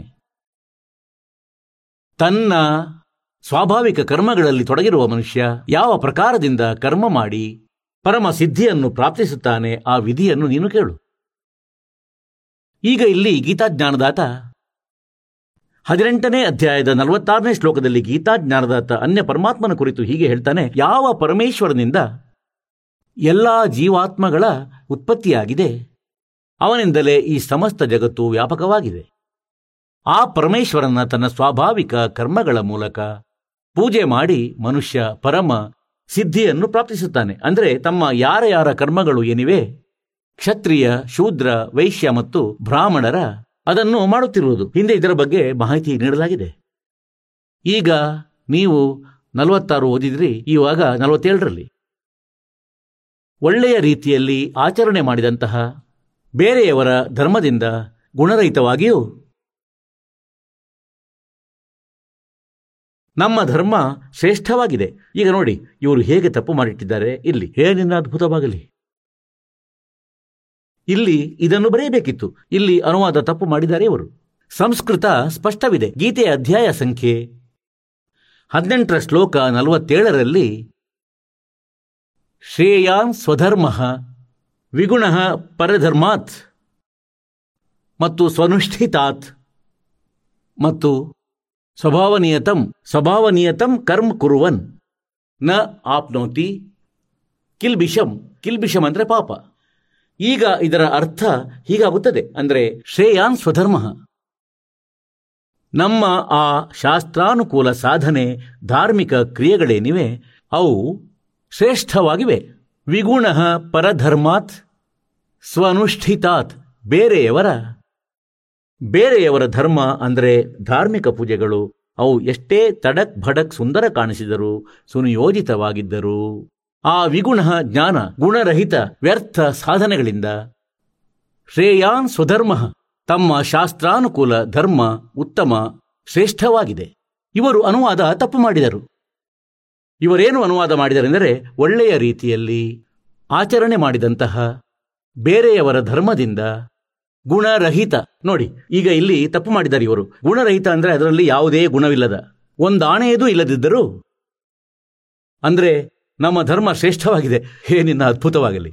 ಅಂದರೆ ನೀವು ಮಾಡುತ್ತಿರೋ ಪೂಜೆ ಬೇಕಾದರೆ ಒಂದಾಣೆಯದು ಇಲ್ಲದಿದ್ದರೂ, ಅದರಲ್ಲಿ ಗುಣವಿಲ್ಲದಿದ್ದರೂ ಅದೇ ಶ್ರೇಷ್ಠ. ಇದರ ಅನರ್ಥ ಮಾಡಿದರು. ಹಾಗಾದರೆ ಗೀತೆ ಹೇಳುವುದರ ಲಾಭವೇನಾಯಿತು? ಇದರ ಅರ್ಥ ಶ್ರೇಯಾನ್ ಸ್ವಧರ್ಮ, ನಮ್ಮ ಶಾಸ್ತ್ರಾನುಕೂಲ ಸಾಧನೆ ಎಲ್ಲಕ್ಕಿಂತ ಶ್ರೇಷ್ಠ. ವಿಗುಣ ಪರಧರ್ಮಾತ್ ಎಲ್ಲ, ಸ್ವನುಷ್ಠಿತಾತ್. ಸ್ವನುಷ್ಠಿತಾತ್ ಅಂದರೆ ಯಾರು ಬಹಳ ಆಡಂಬರ ಅಂದರೆ ದೇವಿಯ ಜಾಗರಣೆ ಮಾಡುವರು, ಡ್ಯಾನ್ಸ್ ಮಾಡುವರು, ಕುಣಿಯುವರು, ಹಾಡುವುದು. ಈಗ ನೋಡಿ ಇಲ್ಲಿ ಹೇಳುತ್ತೇನೆ ನಿಮಗೆ. ಅಂತೆಯೇ ನೀವು ದೇವಿಯ ಜಾಗರಣೆ ನೋಡಿರಬಹುದು. ಓಯ್ ಹೊಯ್ ನೋಡಿ, ಅಲ್ಲಿ ಹಾಡುವವರು ಕುಣಿಯುತ್ತಾರೆ, ಕೇಳುವವರು ಕುಣಿಯುತ್ತಾರೆ, ನಿಂತು ಕುಣಿಯುವವರು ಬೇರೆ ಇರುತ್ತಾರೆ. ಎಲ್ಲ ಫಿಲ್ಮ್ ರೀತಿಯಲ್ಲಿ ಮುಂದಿನವರು ಹೇಳಿ ಜೈ ಮಾತಾದಿ ಮತ್ತು ಹೇಳ್ತಾರೆ. ಅದೆಷ್ಟು ಚೆನ್ನಾಗಿ ಅನಿಸುವುದು. ಜನರ ಗುಂಪು ಸೇರಿ ಎಲ್ಲರೂ ನೋಡಲು ಹೋಗುವವರು ಫಿಲ್ಮ್ ಹಾಡುಗಳ ಮೇಲೆ ಕುಣಿಯಲು, ಮತ್ತು ತಬ್ಲಾ ನುಡಿಸುವವರು ಬೇರೆ. ಈ ಉದ್ದೇಶದಿಂದ ಹೇಳ್ತಾರೆ ಏನೆಂದರೆ, ನಿಮಗೆ ಎಷ್ಟೇ ಒಳ್ಳೆಯದೆನಿಸಲಿ, ನಿಮ್ಮ ಆತ್ಮ ಎಷ್ಟೇ ಆಕರ್ಷಿತವಾಗಲಿ, ಅದು ವಿಗುಣ ಧರ್ಮವಾಗಿದೆ ಬೇರೆಯವರದು, ಮತ್ತು ತಮ್ಮ ಶಾಸ್ತ್ರಾನುಕೂಲ ಸಾಧನೆ ಏನಿದೆ, ಪೂಜೆ ಏನಿದೆ, ಅದು ಶ್ರೇಷ್ಠವಾಗಿದೆ. ವಿಗುಣ ಪರಧರ್ಮಾತ್, ಬೇರೆಯವರ ವಿಗುಣ ಅಂದರೆ ವ್ಯರ್ಥವಾದ, ಅದರಲ್ಲಿ ಒಂದಾಣೆಯ ಲಾಭವಿರದಂತಹದ್ದು, ಮತ್ತು ಅದು ಬೇಕಾದರೆ ಎಷ್ಟೇ ಒಳ್ಳೆಯ ಸುವ್ಯವಸ್ಥಿತ ನಿಮಗೆ ಕಾಣಬಹುದು. ಅದಕ್ಕಿಂತ ನಮ್ಮ ಸಾಧನೆ ಶ್ರೇಷ್ಠವಾಗಿದೆ, ಅದನ್ನು ತ್ಯಜಿಸಬಾರದು. ಇವರು ಇಂತಹ ಅರ್ಥಗಳ ಅನರ್ಥ ಮಾಡಿಟ್ಟಿದ್ದಾರೆ. ಇವರು ಹೇಳುವ ಅರ್ಥವೇನೆಂದರೆ, ನೀವು ಮಾಡುತ್ತಿರುವ ಪೂಜೆ ಹರೇ ರಾಮ ರಾಧೇ ಶ್ಯಾಮ ರಾಧೇ ರಾಧೇ ಶ್ಯಾಮ್ ಮಿಲಾದೆ, ಬೇಕಾದರೆ ದೇವಿ ಪೂಜಿಸಲಿ, ಎಲ್ಲೋ ಕಲ್ಲು ಪೂಜಿಸಲಿ ಹೇಳ್ತಾರೆ, ಅದು ಚೆನ್ನಾಗಿದೆ. ಇವರು ಹೀಗೆ ಹೇಳಬಯಸುತ್ತಾರೆ. ಅನರ್ಥ ಮಾಡಿ ಗೀತೆಯ ಅರ್ಥವನ್ನು ತಿಳಿಯಲಾಗದೆ ಇವರು ಇಡೀ ಸಮಾಜವನ್ನು ಹಾಳು ಮಾಡಿದರು. ಹಾಗಾದರೆ ಲಾಭವೇನು ಈ ಗೀತೆ ಹೇಳುವುದರಿಂದ? ಈ ವ್ಯರ್ಥ ಸಾಧನಗಳು ಸರಿ ಎನಿಸಿದರೆ ಹಾಗಾದರೆ ಏನು ಲಾಭ ಈ ಪವಿತ್ರ ಸದ್ಗ್ರಂಥಗಳನ್ನು ಹೇಳುವುದರಿಂದ? ಇವರು ಹೀಗೆ ಕೆಲಸ ಕೆಡಿಸಿಟ್ಟಿದ್ದರು. ಈಗ ನೋಡಿ, ಗೀತೆ ಅಧ್ಯಾಯ 18 ಶ್ಲೋಕ ಸಂಖ್ಯೆ 48-47 ತಾವು ಓದಿರುವಿರಿ. ಇದರಲ್ಲಿ ಹೇಳಲಾಗಿದೆ, ಕುಂತಿಪುತ್ರ, ದೋಷಯುಕ್ತನಾದರೂ ಸಹಜ ಕರ್ಮಗಳನ್ನು ತ್ಯಜಿಸುವಂತಿಲ್ಲ, ಏಕೆಂದರೆ ಹೊಗೆ ಇರುವಲ್ಲಿ ಬೆಂಕಿ ಇರುವಂತೆ ಎಲ್ಲಾ ಕರ್ಮಗಳು ಒಂದಲ್ಲ ಒಂದು ದೋಷದಿಂದ ಯುಕ್ತವಾಗಿವೆ. 49 ಹೇಳಲಾಗಿದೆ, ಸರ್ವತ್ರ ಆಸಕ್ತರಹಿತ, ಬುದ್ಧಿಯುಳ್ಳ, ಸ್ಪೃಹಾರಹಿತ, ಗೆಲ್ಲಲ್ಪಟ್ಟ ಅಂತಃಕರಣವುಳ್ಳ ಪುರುಷ ಸಾಂಖ್ಯ ಯೋಗದ ಮೂಲಕ, ಅಂದರೆ ಈ ತತ್ವಜ್ಞಾನದ ಮೂಲಕ, ಆ ಪರಮ ನೈಷ್ಕರ್ಮ್ಯ ಸಿದ್ಧಿಯನ್ನು ಪ್ರಾಪ್ತಿಸುತ್ತಾನೆ. ನೋಡಿ, ನೈಷ್ಕರ್ಮ್ಯ ಅಲ್ಲಿಗೆ ಹೋದ ಬಳಿಕ ಮತ್ತೆ ಯಾವುದೇ ಕರ್ಮ ಮಾಡುವುದಿಲ್ಲ, ಆ ನೈಷ್ಕರ್ಮ್ಯ ಸಿದ್ಧಿ ಪ್ರಾಪ್ತಿಯಾಗುತ್ತದೆ. 50 ಹೇಳಲಾಗಿದೆ,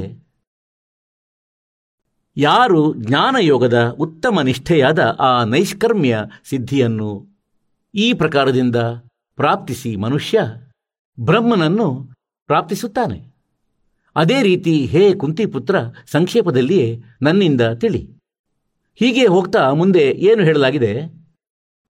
ಅಧ್ಯಾಯ 18 ಶ್ಲೋಕ 61 ಸ್ಪಷ್ಟಗೊಳಿಸಲಾಗಿದೆ. ಏನೆಂದರೆ, ಅಧ್ಯಾಯ ಸಂಖ್ಯೆ 18 ಶ್ಲೋಕ 61 ಹೇಳಲಾಗಿದೆ ಅಂದರೆ, ಹೇ ಅರ್ಜುನ, ಶರೀರ ರೂಪ ಯಂತ್ರದಲ್ಲಿ ಆರೂಢ ಸಂಪೂರ್ಣ ಜೀವಾತ್ಮಗಳಿಗೆ ಅಂತರ್ಯಾಮಿ ಪರಮೇಶ್ವರ ತನ್ನ ಮಾಯೆಯಿಂದ ಅವರ ಕರ್ಮಗಳನುಸಾರ ಭ್ರಮಣೆ ಮಾಡಿಸುತ್ತಾ ಎಲ್ಲ ಜೀವಾತ್ಮಗಳ ಹೃದಯದಲ್ಲಿ ನೆಲೆಸಿರುವನು. ಇದರಿಂದ ಸ್ಪಷ್ಟವಾಯಿತೇನೆಂದರೆ ಗೀತಾಜ್ಞಾನದಾತರಿಂದ ಅನ್ಯ ಮತ್ತೋರ್ವ ಪರಮಾತ್ಮನಿದ್ದಾನೆ. ಅವನ ವಿಷಯದಲ್ಲಿ ಗೀತಾಜ್ಞಾನದಾತ ಹೇಳುತ್ತಿದ್ದಾನೆ. ಮತ್ತು ಅದರ ತಕ್ಷಣ 18:62 ಹೇಳಲಾಗಿದೆ, ಅರ್ಜುನ, ನೀನು ಸರ್ವಭಾವದಿಂದ ಆ ಪರಮೇಶ್ವರನ ಶರಣದಲ್ಲಿ ಹೋಗು. ಆ ಪರಮಾತ್ಮನ ಕೃಪೆಯಿಂದಲೇ ನೀನು ಪರಮಶಾಂತಿಯನ್ನು ಮತ್ತು ಸನಾತನ ಪರಮಧಾಮವನ್ನು ಪ್ರಾಪ್ತಿಸುವೆ. ಈಗ ಇಲ್ಲಿ ಹೇಳುವ ಅರ್ಥವೇನೆಂದರೆ, ನಾವು ಯಾರಾದರೂ ಯಾವುದೇ ಕರ್ಮ ಹಾಗೆಯೇ ಮಾಡುತ್ತಿದ್ದರೆ ಅದನ್ನು ತ್ಯಜಿಸುವಂತಿಲ್ಲ. ಈಗ ನೋಡಿ, ಅಧ್ಯಾಯ 17 ಶ್ಲೋಕ ಸಂಖ್ಯೆ 14. ದೇವತೆ, ಬ್ರಾಹ್ಮಣ, ಗುರು ಮತ್ತು ಜ್ಞಾನಿ ಜನರ ಪೂಜೆ, ಪವಿತ್ರತೆ, ಸರಳತೆ. ಈ ಬ್ರಾಹ್ಮಣದ ಅರ್ಥವಾಗಿದೆ ಇಲ್ಲಿ ತತ್ವದರ್ಶಿ ಸಂತ. ಸರಳತೆ ಬ್ರಹ್ಮಚರ್ಯ ಮತ್ತು ಅಹಿಂಸೆ ಶರೀರ ಸಂಬಂಧಿ ತಪ ಎಂದು ಹೇಳಲಾಗುತ್ತದೆ. ಈಗ ಈ ತಪವೇನಿದೆ, ಇದು ಬೇರೆ ಪ್ರಕಾರದ ತಪ ಎಂದು ಹೇಳಲಾಗಿದೆ. ಅಂದರೆ ಹೇಗೆ ನೀವು ಪರಮ ಸಂತನ ಶರಣದಲ್ಲಿ ಬಂದಿರಿ ಮತ್ತು ಗುರುಗಳ ಸೇವೆಯ ಸಮಯದಲ್ಲಿ ನಿಮಗೇನಾದರೂ ಇಲ್ಲಿ ಯಾವುದೇ ಪ್ರಕಾರದ ಅಂದರೆ ಕಠಿಣತೆ ಅನುಭವಿಸುತ್ತಿದ್ದರೆ ಮತ್ತು ಅಹಿಂಸೆ ಇತ್ಯಾದಿ ಶರೀರ ಸಂಬಂಧದ ತಪವೆಂದು ಹೇಳಲಾಗುತ್ತದೆ. ಈ ತಪವೇನಿದೆ ಅದು ಕ್ರಿಯಾ ಸಾಧನೆ ಮಾಡುವ ಸಮಯದಲ್ಲಿ ಅಂದರೆ ಗುರುಗಳ ಸೇವೆ ಮಾಡುವುದು, ಧಾರ್ಮಿಕ ಅನುಷ್ಠಾನ ಮಾಡಿಸುವುದು. ಹೀಗೆ ಮುಂದೆ ನೋಡಿದಂತೆ 15 ಏನು ಹೇಳಲಾಗಿದೆ?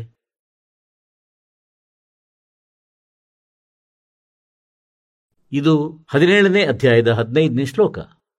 ಯಾವುದು ಉದ್ವೇಗ ಮಾಡದಿರುವ ಪ್ರಿಯ, ಹಿತಕಾರಕ ಹಾಗೂ ಯಥಾರ್ಥ ಭಾಷಣವಾಗಿದೆ ಹಾಗೂ ವೇದಶಾಸ್ತ್ರಗಳ ಪಠಣೆ ಹಾಗೂ ಪರಮೇಶ್ವರರ ನಾಮಜಪದ ಅಭ್ಯಾಸವಾಗಿದೆ. ಅದನ್ನೇ ವಾಣಿ ಸಂಬಂಧದ ತಪವೆಂದು ಹೇಳಲಾಗುತ್ತದೆ. ಇಲ್ಲಿ ಇವರು ಅನುವಾದ ಸ್ವಲ್ಪ ತಪ್ಪು ಮಾಡಿದ್ದಾರೆ. ಅಂದರೆ ಹೇಗಂದರೆ, ಯಾವುದು ಉದ್ವೇಗ ಮಾಡದಿರುವ ಪ್ರಿಯ ಮತ್ತು ಹಿತಕಾರಕ ಹಾಗೂ ಯಥಾರ್ಥ ಭಾಷಣವಾಗಿದೆ ಅಂದರೆ ಸತ್ಯ ಹೇಳುವುದು, ಶಾಸ್ತ್ರಗಳಲ್ಲಿ ಬರೆದಂತಹ ರಹಸ್ಯವನ್ನು ಜನರ ಮುಂದೆ ಸ್ಪಷ್ಟ ಹೇಳುವುದು, ಸತ್ಯ ಹೇಳುವುದು. ಬೇಕಾದರೆ ಯಾರಾದರೂ ಬೈಯಲಿ ಅಥವಾ ದುಷ್ಟನೆಂದು ಹೇಳಲಿ. ವೇದಶಾಸ್ತ್ರಗಳ ಪಠಣೆ ಹಾಗೂ ಪರಮೇಶ್ವರನ ನಾಮ ಸ್ವಾಧ್ಯಾಯ ಅಭ್ಯಾಸನ್, ಪರಮೇಶ್ವರರ ನಾಮಜಪದ ಅಭ್ಯಾಸ, ಅದೇ ವಾಣಿ ಸಂಬಂಧದ ತಪವೆಂದು ಹೇಳಲಾಗುತ್ತದೆ. ಹೇಗೆಂದರೆ,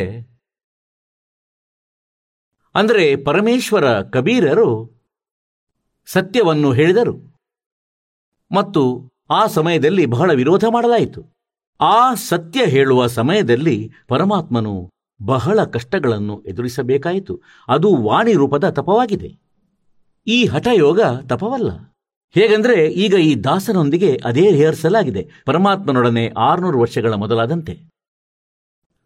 ಹಾಗೆ ಈ ವಾಣಿ ಸಂಬಂಧಿತ ಇದು ತಪವಾಗಿದೆ. ಇದು ನಮಗೆ ಲಾಭ ನೀಡುವುದು, ಭಗವಂತನ ಹೆಸರಿನಲ್ಲಿ ಅವನ ವಾಣಿಯನ್ನು ಒಳ್ಳೆಯ ರೀತಿಯಿಂದ ಹೇಳುವುದು, ಗೂಢ ರಹಸ್ಯಗಳನ್ನು ವೇದ ಮತ್ತು ಸದ್ಗ್ರಂಥಗಳಲ್ಲಿ ಬರೆದಂತಹ ಈ ರಹಸ್ಯಗಳನ್ನು ಯಥಾರ್ಥ ರೂಪದಿಂದ ಹೇಳುವುದು, ಅದರ ಪ್ರವಚನ ಮಾಡುವುದು ಮತ್ತು ಅದರಲ್ಲಿ ಬಾಧೆ ಕಠಿಣತೆಗಳೇನು ಬರುತ್ತವೆ, ಇದು ನಮ್ಮ ತಪವಾಗಿದೆ, ವಾಣಿ ಸಂಬಂಧದ ತಪವಾಗಿದೆ. ಹೇಗೆಂದರೆ, ರಾಜ ಹರಿಶ್ಚಂದ್ರನು ಸತ್ಯ ನುಡಿದನು ಮತ್ತು ಆ ವಾಣಿ ರೂಪಿ ತಪದ ಕಾರಣ ಅವನು ಎಷ್ಟು ಕಷ್ಟ ಅನುಭವಿಸಿದ, ಆದರೆ ಅಂತ್ಯದಲ್ಲಿ ಅದರ ಫಲ ಎಷ್ಟು ಚೆನ್ನಾಗಿತ್ತು. ಈ ರೀತಿಯ ತಪಗಳ ವರ್ಣನೆ ಇದೆ, ಈ ಹಠಯೋಗದ್ದು ಇಲ್ಲ. ಇದು ನೋಡಿದಂತೆ ಅಧ್ಯಾಯ 17 ಶ್ಲೋಕ 19 ಅದರದು ಪುನಃ ಪ್ರಮಾಣ ನೀಡುತ್ತದೆ, ಖಂಡನೆ ಮಾಡುತ್ತದೆ. ಯಾರು ಈ ಹಠಯೋಗ ಮಾಡುತ್ತಾರೆ, ಅಧ್ಯಾಯ 17-19 ಯಾರು ತಪವನ್ನು ಮೂಢತನದಿಂದೊಳಗೂಡಿದ ಹಠದಿಂದ ಮನಸ್ಸು, ವಾಣಿ ಮತ್ತು ಶರೀರದ ನೋವು ಸಹಿತ ಅಥವಾ ಬೇರೆಯವರಿಗೆ ಅನಿಷ್ಟ ಮಾಡುವುದಕ್ಕಾಗಿ ಮಾಡಲಾಗುತ್ತದೆ, ಆ ತಪವನ್ನು ತಾಮಸ ಎನ್ನಲಾಗುತ್ತದೆ. ಈಗ ನಮಗೆ ಇದು ಸ್ಪಷ್ಟ ಮಾಡಬೇಕಾಗಿದೆ. ಏನೆಂದರೆ, ಗೀತೆ ಅಧ್ಯಾಯ 17ರ 1-7 ತನಕ ಮಂತ್ರಗಳಲ್ಲಿ ಇದೇ ಸ್ಪಷ್ಟಗೊಳಿಸಿದೆ. ಅಂದರೆ ಯಾರು ಶಾಸ್ತ್ರವಿಧಿಯನ್ನು ತ್ಯಜಿಸಿ ಮನಸೇಚ್ಛೆ ಹಠ ಮತ್ತು ಏನು ತಪ ಮಾಡುತ್ತಾರೆ, ಅವರು ನನ್ನನ್ನು ದುಃಖಿಗೊಳಿಸುವರು ಮತ್ತು ಈ ಶರೀರದೊಳಗೆ ವಿದ್ಯಮಾನರಾದ ಎಲ್ಲ ದೇವತೆಗಳನ್ನು ದುಃಖಿಗೊಳಿಸುತ್ತಾರೆ. ಅವರನ್ನು ರಾಕ್ಷಸ ಸ್ವಭಾವದವರೆಂದು ತಿಳಿ. ಈಗ ಇಲ್ಲಿ ಗೀತೆ ಅಧ್ಯಾಯ 17 ಶ್ಲೋಕ 19 ಸ್ಪಷ್ಟಗೊಳಿಸಲಾಗಿದೆ. ಏನೆಂದರೆ, ಯಾರು ಶಾಸ್ತ್ರ ವಿಧಿಯನ್ನು ತ್ಯಜಿಸಿ ಹಠಯೋಗ ಹಠ ಮಾಡುತ್ತಾರೆ ಅವರು ತಮ್ಮ ಜೀವನ ನಷ್ಟಗೊಳಿಸುತ್ತಾರೆ. ಅವರದು ಶಾಸ್ತ್ರಾನುಕೂಲ ಸಾಧನೆ ಅಲ್ಲ. ಹಾಗಾಗಿ ಹೀಗೆಯೇ ಈ ಋಷಿ ಜನರು ಸಾಧನೆ ಮಾಡುತ್ತಿದ್ದರು, ತಪಸ್ಸು ಮಾಡುತ್ತಿದ್ದರು ಮತ್ತು ವೇದಗಳನ್ನು ಓದಿದರು. ಅದರಲ್ಲಿ ಓಂ ನಾಮ ತೆಗೆದುಕೊಂಡರು. ಗೀತೆ ಅಧ್ಯಾಯ 8ನೇ ಶ್ಲೋಕ 13ರಲ್ಲಿ ಗೀತೆ ಜ್ಞಾನದಾತ ಬ್ರಹ್ಮ ಹೇಳುತ್ತಿದ್ದಾನೆ, ಓಂ ಇತಿ ಏಕಾಕ್ಷರಂ ಬ್ರಹ್ಮ ವ್ಯಾಹರನ್ ಮಾಂ ಅನುಸ್ಮರನ್ ಯಹ ಪ್ರಯಾತಿ ತ್ಯಜನ್ ದೇಹಂ ಸ ಯಾತಿ ಪರಮಾಂ ಗತಿಂ. ಬ್ರಹ್ಮನಾದ ನನ್ನ ಕೇವಲ ಒಂದು ಓಂ ನಾಮವಿದೆ ಮತ್ತು ಇದನ್ನು ಯಾರು ಅಂತಿಮ ಶ್ವಾಸದ ತನಕ ಸ್ಮರಣೆ ಮಾಡುತ್ತಾ ಶರೀರ ಬಿಟ್ಟು ಹೋಗುತ್ತಾನೆ, ಓಂ ನಾಮದಿಂದ ಸಿಗುವಂತಹ ಪರಮಗತಿ ಅವನಿಗೆ ಪ್ರಾಪ್ತವಾಗುತ್ತದೆ. ಓಂ ನಾಮದಿಂದ ಬ್ರಹ್ಮಲೋಕ ಪ್ರಾಪ್ತಿಯಾಗುತ್ತದೆ. ಇದು ಬ್ರಹ್ಮನ ಪೂಜೆಯಾಗಿದೆ. ಬ್ರಹ್ಮಲೋಕಕ್ಕೆ ಹೋದ ಜೀವಾತ್ಮ ಕೂಡ ಮರಳಿ ಬರುತ್ತವೆ, ಜನ್ಮ ಮೃತ್ಯುವಿನಲ್ಲಿ ಬರುತ್ತವೆ. ಗೀತೆ ಅಧ್ಯಾಯ 8ನೇ ಶ್ಲೋಕ 16ರಲ್ಲಿ ಸ್ಪಷ್ಟಗೊಳಿಸಿದೆ. ಹಾಗಾಗಿ ಈ ಓಂ ನಾಮದ ಜಪವು ಪೂರ್ಣವಿಲ್ಲ. ಯಜುರ್ವೇದ ಅಧ್ಯಾಯ 40ನೇ ಶ್ಲೋಕ 15ರಲ್ಲಿ ಸ್ಪಷ್ಟಗೊಳಿಸಲಾಗಿದೆ. ಏನೆಂದರೆ, ಓಂ ಕರ್ತ್ಯುಸ್ಮರ್ ಕಿಲಿವೇ ಸ್ಮರ್ ಕರ್ತ್ಯುಂ ಸ್ಮರ್ ಭಸ್ಮಾಂತಂ ಶರೀರಂ ವಾಯು ಅನಿಲಂ ಅಥಂ ಅಥಿಧಂ ಭಸ್ಮಾಂತಂ ಶರೀರಂ ಅಮೃತಂ. ಅಂದರೆ ಯಾವಾಗ ಶರೀರ ಬಿಟ್ಟು ಹೋಗುತ್ತಾನೆ ಓಂ ನಾಮದ ಜಪ ಮಾಡ್ತಾ ಮಾಡ್ತಾ, ಆಗ ಎಷ್ಟು ಓಂ ಮಂತ್ರದ ಮಟ್ಟದ ಅಮರತ್ವ ನಿನಗೆ ಪ್ರಾಪ್ತವಾಗುವುದಿದೆ, ಬ್ರಹ್ಮಲೋಕದಲ್ಲಿ ನೀನೆಷ್ಟು ದಿನವಿರಲು ಸಾಧ್ಯವಿದೆ ಅದು ಪ್ರಾಪ್ತವಾಗುವುದು. ಓಂ ಕರ್ತ್ಯು ಸ್ಮರ್ ಕಿಲಿವೇ ಸ್ಮರ್ ಮತ್ತು ಕರ್ತ್ಯುಂ ಸ್ಮರ್. ಓಂ ನಾಮದ ಜಪವನ್ನು ಕೆಲಸ ಮಾಡುತ್ತಾ ಮಾಡುತ್ತಾ ಸ್ಮರಿಸು. ವಿಶೇಷ ಆಸಕ್ತಿಯೊಂದಿಗೆ ಸ್ಮರಣೆ ಮಾಡು. ತನ್ನ ಪರಮ ಕರ್ತವ್ಯ ಮನುಷ್ಯ ಜೀವನದ್ದು ತನ್ನ ಮೊದಲ ಕರ್ತವ್ಯವನ್ನು ತಿಳಿದು ಓಂ ನಾಮದ ಸ್ಮರಣೆ ಮಾಡು. ನಂತರ ಗೀತೆ ಜ್ಞಾನದಾತ ಹೇಳ್ತಾನೆ, ಇದಂತೂ ನನ್ನ ನಾಮ. ಮತ್ತು ಆ ಪರಮಾತ್ಮನನ್ನು ಜಪಿಸುವುದಾದರೆ ಗೀತೆ ಅಧ್ಯಾಯ 18ನೇ ಶ್ಲೋಕ 23ರಲ್ಲಿ ಓಂ ತತ್ಸತ್ ಇತಿ ನಿರ್ದೇಶಃ ಬ್ರಹ್ಮಣಃ ತ್ರಿವಿಧಃ ಸ್ಮೃತಃ. ಆ ಪರಮಾತ್ಮನ, ಆ ಪರಮಾಕ್ಷರ ಬ್ರಹ್ಮನ ಅಲ್ಲಿ ಹೋದ ಬಳಿಕ ಪುನಃ ಮರಳಿ ಪ್ರಪಂಚಕ್ಕೆ ಬರುವುದಿಲ್ಲ. ಅದರಿಂದ ಪರಮಶಾಂತಿ ಸನಾತನ ಪರಮಧಾಮ ಪ್ರಾಪ್ತವಾಗುತ್ತದೆ. ಅವನನ್ನು ಪಡೆಯುವ ಓಂ ತತ್ಸತ್ ಈ 3 ಮಂತ್ರಗಳ ಜಪವಿದೆ, 3 ಪ್ರಕಾರಗಳಿಂದ, ತ್ರಿವಿಧಃ, ನಥಿಂಗ್ ಎಲ್ಸ್. ಈಗ ಪುಣ್ಯಾತ್ಮರೇ, ಈ ಋಷಿಗಳು ಈ ಓಂ ನಾಮವನ್ನಂತೂ ಪಡೆದರು, ಪೂರ್ಣ ಪರಮಾತ್ಮನದೆಂದು ತಿಳಿದು. ಅಂದರೆ ಶ್ರೀದೇವಿ ಭಾಗವತದಲ್ಲಿ ದುರ್ಗೆ ಸ್ವತಃ ಹೇಳುತ್ತಿದ್ದಾಳೆ ಹಿಮಾಲಯ ರಾಜನಿಗೆ. ಏನಂದ್ರೆ, ಆ ಪರಮಾತ್ಮ, ಆ ಬ್ರಹ್ಮನ ಏನು ಮಹಿಮೆ, ಅವಳು ಮಹಿಮೆ ಅಂತೂ ಹೇಳುತ್ತಿದ್ದಾಳೆ. ಅಕ್ಷರ ಬ್ರಹ್ಮನದು, ಅಂದರೆ ಅವಿನಾಶಿ ಪರಮಾತ್ಮನದು, ಮತ್ತು ವಿಧಿಯನ್ನು ಅಂತ್ಯದಲ್ಲಿ ಹೇಳುತ್ತಿದ್ದಾಳೆ ಬ್ರಹ್ಮನದು, ಮತ್ತು ಓಂ ಅವನ ನಾಮ, ಮತ್ತು ಅವನು ಬ್ರಹ್ಮಲೋಕದಲ್ಲಿ ಇರುತ್ತಾನೆ. ಇವನನ್ನು ಪೂಜಿಸಿ ತಮ್ಮ ಕಲ್ಯಾಣವಾಗಲಿ. ಈಗ ಇಲ್ಲಿ ವಿಷಯವೆಲ್ಲ ಬಿಗಡಾಯಿಸಿತು. ಈ ಎಲ್ಲ ಋಷಿಗಳು ವೇದದಲ್ಲಿ ಓಂ ನಾಮವನ್ನು ಪೂರ್ಣ ಪರಮಾತ್ಮನದೆಂದು ತಿಳಿದರು, ಆದರೆ ಇದು ಬ್ರಹ್ಮನದು. ಗೀತೆ ಅಧ್ಯಾಯ 15ನೇ ಶ್ಲೋಕ 16 ಮತ್ತು 17ರಲ್ಲಿ 3 ಪುರುಷರು, 3 ಪರಮಾತ್ಮ ಎನ್ನಲಾಗಿದೆ. ಒಬ್ಬ ಕ್ಷರಪುರುಷ, ಇವನನ್ನು ಕ್ಷರಬ್ರಹ್ಮ ಹೇಳಿ, ಕ್ಷರಪುರುಷ ಹೇಳಿ. ಇವನು ಜ್ಯೋತಿ ನಿರಂಜನ ಕಾಲನಾಗಿದ್ದಾನೆ. ಮತ್ತು ಅಕ್ಷರ ಪುರುಷ, ಇವನು ಪರಬ್ರಹ್ಮನು, ಇವನು 7 ಶಂಖ ಬ್ರಹ್ಮಾಂಡಗಳ ಸ್ವಾಮಿ. ಮತ್ತು ಕ್ಷರಪುರುಷ, ಇವನು ಕೇವಲ 21 ಬ್ರಹ್ಮಾಂಡಗಳ ಸ್ವಾಮಿ. ಗೀತೆಯ 15ನೇ ಅಧ್ಯಾಯದ 16ನೇ ಶ್ಲೋಕದಲ್ಲಿ ಹೇಳಲಾಗಿದೆ. ಅಂದ್ರೆ ಕ್ಷರಪುರುಷ ಮತ್ತು ಅಕ್ಷರ ಪುರುಷ ಇಬ್ಬರೂ ಮತ್ತು ಇವರ ಅಧೀನದಲ್ಲಿರುವ ಎಲ್ಲಾ ಜೀವಾತ್ಮಗಳು ಸಹ ನಾಶಗೊಂಡವರು. ಇವರ ಸ್ಥೂಲ ಶರೀರ, ಜೀವಾತ್ಮವಂತೂ ಯಾರದೂ ಸಾಯುವುದಿಲ್ಲ. ಮತ್ತೆ ತಕ್ಷಣ ಹೇಳಿದ 17ನೇ ಶ್ಲೋಕದಲ್ಲಿ 15ನೇ ಅಧ್ಯಾಯದ ಶ್ರೀಮದ್ ಭಗವದ್ಗೀತೆಯಲ್ಲಿ, ಅಂದರೆ ಉತ್ತಮ ಪುರುಷ ಹತು ಅನ್ಯಃ, ಆ ಪರಮಾತ್ಮನಂತೂ ಶ್ರೇಷ್ಠ ಭಗವಂತನಂತೂ ಬೇರೆ ಯಾರೋ ಇದ್ದಾರೆ. ಅವನನ್ನು ಪರಮಾತ್ಮ ಎನ್ನಬಹುದು. ಅವನು ವಾಸ್ತವದಲ್ಲಿ ಭಗವಂತ ನೆನೆಸಿಕೊಳ್ಳುತ್ತಾನೆ ಮತ್ತು ಅವನೇ 3 ಲೋಕಗಳಲ್ಲಿ ಪ್ರವೇಶಿಸಿ ಎಲ್ಲರ ಧಾರಣೆ ಪೋಷಣೆ ಮಾಡುತ್ತಾನೆ. ಹಾಗಾಗಿ ಇವರಿಗೆ ತಿಳಿಯಲಿಲ್ಲ. ಅಂದ್ರೆ ಇದರಲ್ಲಿ ಸ್ಪಷ್ಟವಾಗಿ ಬರೆದಿದೆ, ಯಜುರ್ವೇದ ಅಧ್ಯಾಯ 40ನೇ ಶ್ಲೋಕ 10ರಿಂದ 13ರ ತನಕ ಸ್ಪಷ್ಟಪಡಿಸಲಾಗಿದೆ. ಅಂದ್ರೆ ಯಾರೋ ಪರಮಾತ್ಮನನ್ನು ಸಂಭವಾತ್, ಅಂದರೆ ಜನ್ಮ ಪಡೆಯುವವ, ಇನ್ನಾರೋ ಅಸಂಭವಾತ್, ಅಂದರೆ ಎಂದಿಗೂ ಉತ್ಪನ್ನನಾಗದವನು, ನಿರಾಕಾರನೆಂದು ಹೇಳ್ತಾರೆ. ಹಾಗಾಗಿ ಈ ಮಾಹಿತಿಯನ್ನು ತತ್ವದರ್ಶಿ ಸಂತನು ಹೇಳುವನು, ಅವನಿಂದ ಕೇಳಿ. ಹಾಗಾದರೆ ಇವರಿಗೆ ಏನಾಗಿತ್ತು, ಇದೂ ತಿಳಿಯಲಿಲ್ಲ. ಅಂದ್ರೆ ವೇದಗಳ ಹೊರತು ಬೇರೆ ಜ್ಞಾನವಿದೆ ಎಂದು ಅದನ್ನು ವೇದಗಳು ಹೇಳಲಾರವು, ತತ್ವದರ್ಶಿ ಸಂತ ಮಾತ್ರ ಹೇಳಬಹುದು. ಆದರೆ ಇವರು ಸ್ವತಃ ನಿಷ್ಕರ್ಷ ತೆಗೆದುಕೊಂಡರು ಮತ್ತು ಅದರಿಂದ ಇಂದಿನ ತನಕ ವ್ಯರ್ಥ ಸಾಧನೆ ಮಾಡುತ್ತಿದ್ದಾರೆ ಮತ್ತು ಮಾಡಿಸುತ್ತಿದ್ದಾರೆ, ನಮ್ಮಿಂದ ಮಾಡಿಸುತ್ತಿದ್ದಾರೆ. ಇದೇ ಆಧಾರದಿಂದ ಋಷಿಗಳು ವ್ಯರ್ಥ ಸಾಧನೆ ಮಾಡಿದರು,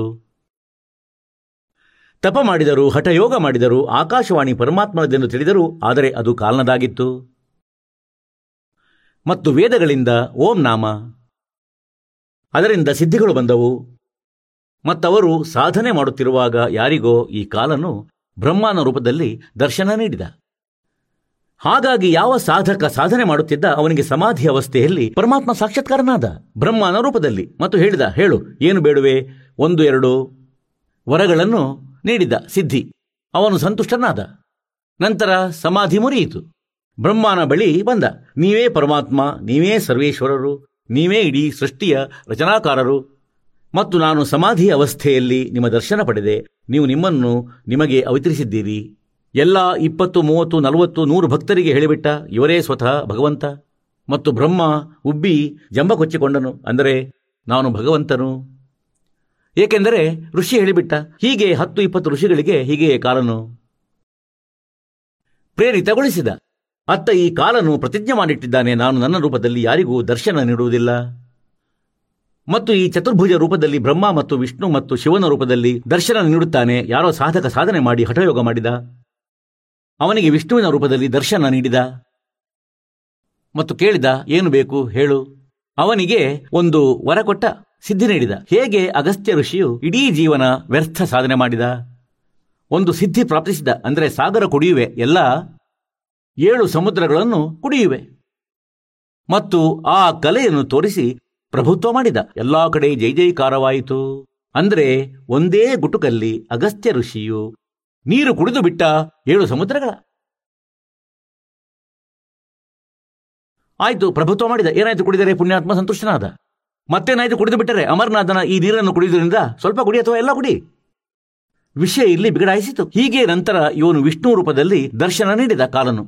ಏಕೆಂದರೆ ಇವನು ಪ್ರತಿಜ್ಞೆ ಮಾಡಿದ್ದಾನೆ, ನಾನು ತನ್ನ ವಾಸ್ತವಿಕ ರೂಪದಲ್ಲಿ ಎಂದಿಗೂ ಯಾರ ಮುಂದೆ ಬರುವುದಿಲ್ಲ. ನೀವು ಗೀತೆ ಅಧ್ಯಾಯ 7ರ ಶ್ಲೋಕ 24 ಮತ್ತು 25ರಲ್ಲಿ ಸ್ಪಷ್ಟ ಓದಿದ್ದೀರಿ. ಮತ್ತೆ ನೋಡಿಕೊಳ್ಳಿ ಮಕ್ಕಳೇ, ಇದೊಂದು ಪ್ರಕಾರದ ಲೆಕ್ಚರ್ ಆಗಿದೆ ಮತ್ತು ನೀವು ಸ್ಟೂಡೆಂಟ್ ಆಗಿದ್ದೀರಿ, ಆಧ್ಯಾತ್ಮಿಕ ವಿದ್ಯಾರ್ಥಿಯಾಗಿದ್ದೀರಿ ಮತ್ತು ದಾಸನು ಒಬ್ಬ ಆಧ್ಯಾತ್ಮಿಕ ಟೀಚರ್ ಆಗಿರುವನು. ನಿಮಗೆ ಇಡೀ ಸಿಲೆಬಸ್ ಬೆರಳುಗಳ ಮೇಲೆ ಕಂಠಸ್ಥ ಮಾಡಿಸುವೆನು ಕೆಲವೇ ದಿನಗಳಲ್ಲಿ. ನೋಡಿ, ಇದು ಅದೇ ಶ್ರೀಮದ್ ಭಗವದ್ಗೀತೆ. ಅಧ್ಯಾಯ ಸಂಖ್ಯೆ 7 ಮತ್ತು ಶ್ಲೋಕ ಸಂಖ್ಯೆ 25-26ರಲ್ಲಿ ಇದು ಸ್ಪಷ್ಟಗೊಳಿಸಲಾಗಿದೆ. ಏನೆಂದರೆ, ನಾನು ಯಾರ ಮುಂದೆಯೂ ಬರುವುದಿಲ್ಲ. ನಾನು ಪ್ರತಿಜ್ಞೆ ಮಾಡಿದ್ದೇನೆ. ನನ್ನದು ದೃಢ ಸಂವಿಧಾನವಾಗಿದೆ. ಅನುತ್ತಮ ಕೆಟ್ಟ ಸಿದ್ಧಾಂತ ನನ್ನದು. 7ನೇ ಅಧ್ಯಾಯ ಶ್ರೀಮದ್ ಭಗವದ್ಗೀತೆ. ಮತ್ತೆ ಇಲ್ಲಿ ನೋಡಿದಂತೆ 24ನೇ ಶ್ಲೋಕದಲ್ಲಿ ಅವ್ಯಕ್ತಂ ವ್ಯಕ್ತಿಂ ಆಪನಂ ಮನ್ಯಂತೆ ಮಾಂ ಅಬುಧಯ. ಈ ಬುದ್ಧಿ ಇಲ್ಲ ಅಂದರೆ ಬುದ್ಧಿಹೀನ ಜೀವಾತ್ಮ. ಅವ್ಯಕ್ತನಾದ ನನ್ನನ್ನು ವ್ಯಕ್ತಿಂ ಎಂದು ತಿಳಿಯುತ್ತಾರೆ, ಕೃಷ್ಣನೆಂದು ತಿಳಿಯುತ್ತಾರೆ, ಕೃಷ್ಣನ ರೂಪದಲ್ಲಿ ಬಂದಿರುವನೆಂದು ನಂಬುತ್ತಾರೆ. ಪರಂಭಾವಂ ಅಜಾನಂತಃ ಮಂ ಅವ್ಯಯಂ ಅನುತ್ತಮಂ ಅಹ. ಇದು ಬರೆಯಲಾಗಿದೆ ಬುದ್ಧಿಹೀನ ಪುರುಷ. ನನ್ನ ಅನುತ್ತಮ ಕೆಟ್ಟ ಅವಿನಾಶಿ ಅಂದರೆ ದೃಢ ಈ ಪರಮ ಭಾವವನ್ನು ತಿಳಿಯದೆ ಅವ್ಯಕ್ತಂ.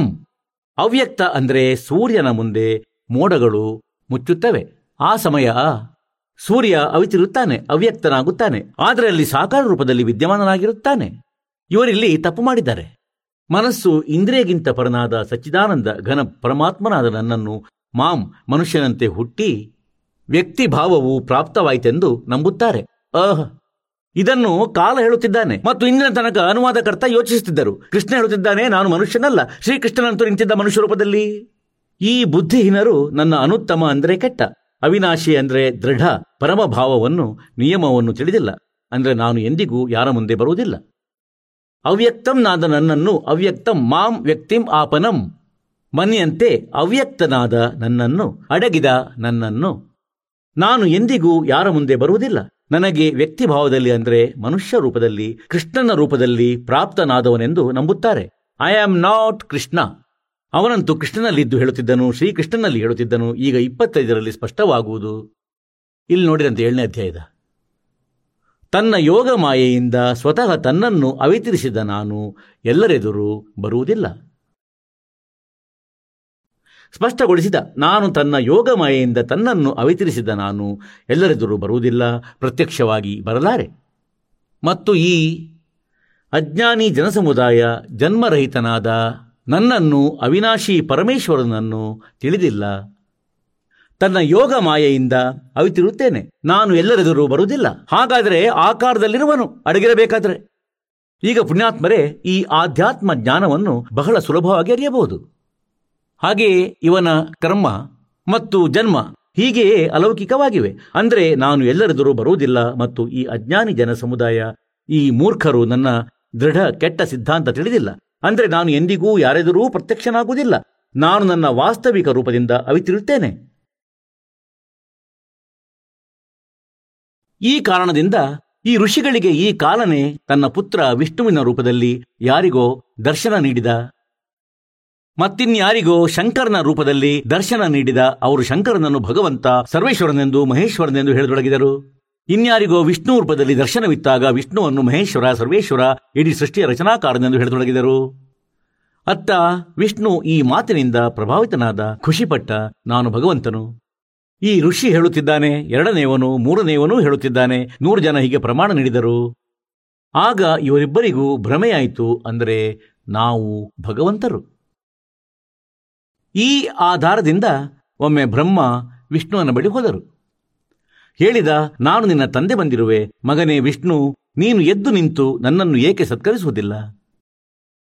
ವಿಷ್ಣು ಶೇಷಶಯನದಲ್ಲಿ ಕುಳಿತಲ್ಲಿಯೇ ಹೇಳ್ತಾರೆ ಏನಂದ್ರೆ, ಬಾ ಮಗನೇ, ನೀನು ನನ್ನ ನಾಭೀಕಮಲದಿಂದ ಉತ್ಪನ್ನನಾದವನು, ನಾನು ನಿನ್ನ ತಂದೆ, ಮತ್ತು ತಂದೆಯ ಮುಂದೆ ನೀನು ಈ ರೀತಿ ಹೇಗೆ ಮಾತನಾಡುತ್ತಿರುವೆ? ಈ ಮಾತಿನ ಮೇಲೆ ಇಬ್ಬರೂ ಜಗಳ ಮಾಡಿದರು. ಹೊಡೆದಾಟವಾಯಿತು. ನಂತರ ಶಸ್ತ್ರ ತೆಗೆದರು, ಸೈನ್ಯ ಬಂದಿತು, ಕಾದಾಡತೊಡಗಿದರು ಬಾಲಕರಂತೆ. ಈಗ ದಾಸನು ಈ ಒಂದು ಕಾನ್ಸೆಪ್ಟ್ ಕ್ಲಿಯರ್ ಮಾಡಲು ನಿಮಗೆ ಎಷ್ಟೊಂದು ಕಥೆಗಳನ್ನು ಪ್ರಮಾಣ ನೀಡಬೇಕಾಗುತ್ತದೆ. ಈಗ ಹೇಗೆಂದ್ರೆ, ಮುಲ್ಲ ಮಾಯಾ ಮಗ್ಮೆ ಬೆಠಿ ಹಂಸ ಚುನ್ ಚುನ್ ಖಾಯಿ, ಯೇ ಜ್ಯೋತ್ ಸ್ವರೂಪಿ ಕಹೆ ನಿರಂಜನ ಮೋಹಿ ಕರ್ತಾಬಾಯಿ.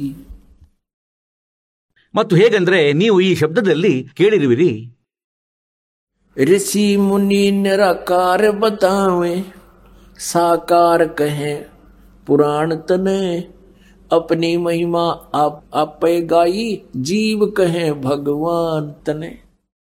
ನೀನು ಸ್ವತಃ ನಿನ್ನನ್ನು ಭಗವಂತನೆಂದುಕೊಂಡೆ ಮತ್ತು ಭಗವಂತನನ್ನು ಮರೆಸಿಬಿಟ್ಟೆ. ಈ ಕಾನ್ಸೆಪ್ಟ್ ಅನ್ನು ಕ್ಲಿಯರ್ಗೊಳಿಸಲು ಪುರಾಣಗಳಲ್ಲಿ ತೋರಿಸುತ್ತೇನೆ. ಈ ಕಾಲನು ಹೇಳುತ್ತಾನೆ, ನಾನು ಕರ್ತನು ಮತ್ತು ಬೇರೆ ಕರ್ತನಿಲ್ಲ. ಮತ್ತು ವಿಷ್ಣು ಮತ್ತು ಬ್ರಹ್ಮನಿಗೆ ಹೇಳುತ್ತಾನೆ, ನೀವು ಭಗವಂತರಲ್ಲ. ಇದು ನೋಡಿರಂತೆ ಶಿವಮಹಾಪುರಾಣ, ಹಿಂದಿ ಟೀಕೆ ಸಹಿತ ಭಾಗ 1, ಮತ್ತು ಇದು ಇಲ್ಲಿಂದ ಪ್ರಕಾಶಿತಗೊಂಡಿದೆ. ಇದರಲ್ಲಿ ಸಂಸ್ಕೃತ ಮತ್ತು ಹಿಂದಿ ಎರಡೂ ಇವೆ. ಶ್ರೀ ಶಿವಮಹಾಪುರಾಣ ಇದಾಗಿದೆ ವಿದ್ಯಾವಾರಿಧಿ ಪಂಡಿತ ಜ್ವಾಲಾಪ್ರಸಾದರು ಮಿಶ್ರ ಕೃತ, ಹಿಂದಿ ಟೀಕಾ ಸಹಿತ. ಖೇಮರಾಜ್ ಶ್ರೀ ಕೃಷ್ಣದಾಸ್ ಪ್ರಕಾಶನ, ಬೊಂಬಾಯಿ. ಇಷ್ಟಿಷ್ಟು. ಅಥ ಶ್ರೀ ಶಿವಮಹಾಪುರಾಣ ಭಾಷಾ ಟೀಕಾ ಸಹಿತಂ ಪ್ರಾರಂಭ್ಯತೆ. ಇದರಲ್ಲಿ ನೋಡಿರಂತೆ, ಇದು ನೋಡಿ, ಇದು ಪುಟ 11ರಲ್ಲಿ ವಿದ್ವೇಶ್ವರ ಸಂಹಿತಾ ಭಾಗ 1 ಅಧ್ಯಾಯ 6ರಲ್ಲಿ ಇಲ್ಲಿಂದ ಆರಂಭವಾಗುತ್ತದೆ. ನಂದಿಕೇಶ್ವರ ಹೇಳಿದರು,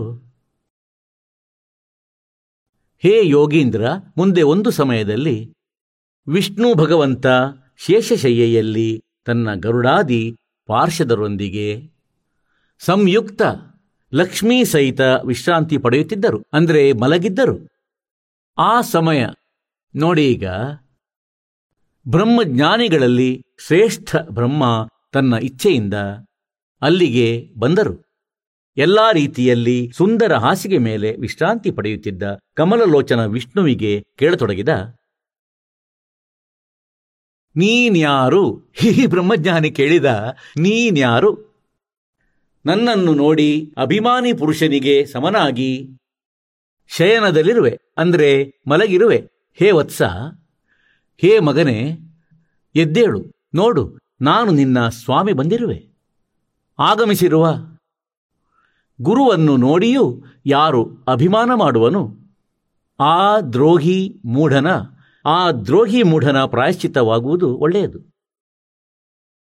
ಇದನ್ನು ಕೇಳಿದ ವಿಷ್ಣುವಿನ ಒಳಗೆ ಕ್ರೋಧ ಉಂಟಾಯಿತು, ಆದರೆ ಒಳಗೊಳಗೆ ಬಹಳ ಕೋಪ. ಆದರೆ ಮೇಲೆ ಪ್ರಕಟಿಸದೆ ಏನು ಹೇಳಿದರು? ಅವರು ಹೊರಗಿಂದ ಶಾಂತರಾಗಿದ್ದರು ಮತ್ತು ಹೇಳಿದರು, ವತ್ಸ ಮಗನೇ, ನಿನಗೆ ಮಂಗಳವಾಗಲಿ, ಕುಳಿತುಕೋ, ಈ ಆಸನದ ಮೇಲೆ ವಿರಾಜಿಸು. ಈ ಸಮಯ ನಿನ್ನ ನೇತ್ರ ಕುಟಿಲ ಮತ್ತು ಮುಖ ವಕ್ರ ಏಕಾಗಿದೆ, ಸೊಟ್ಟೆಗೆ ಏಕಾಗಿದೆ.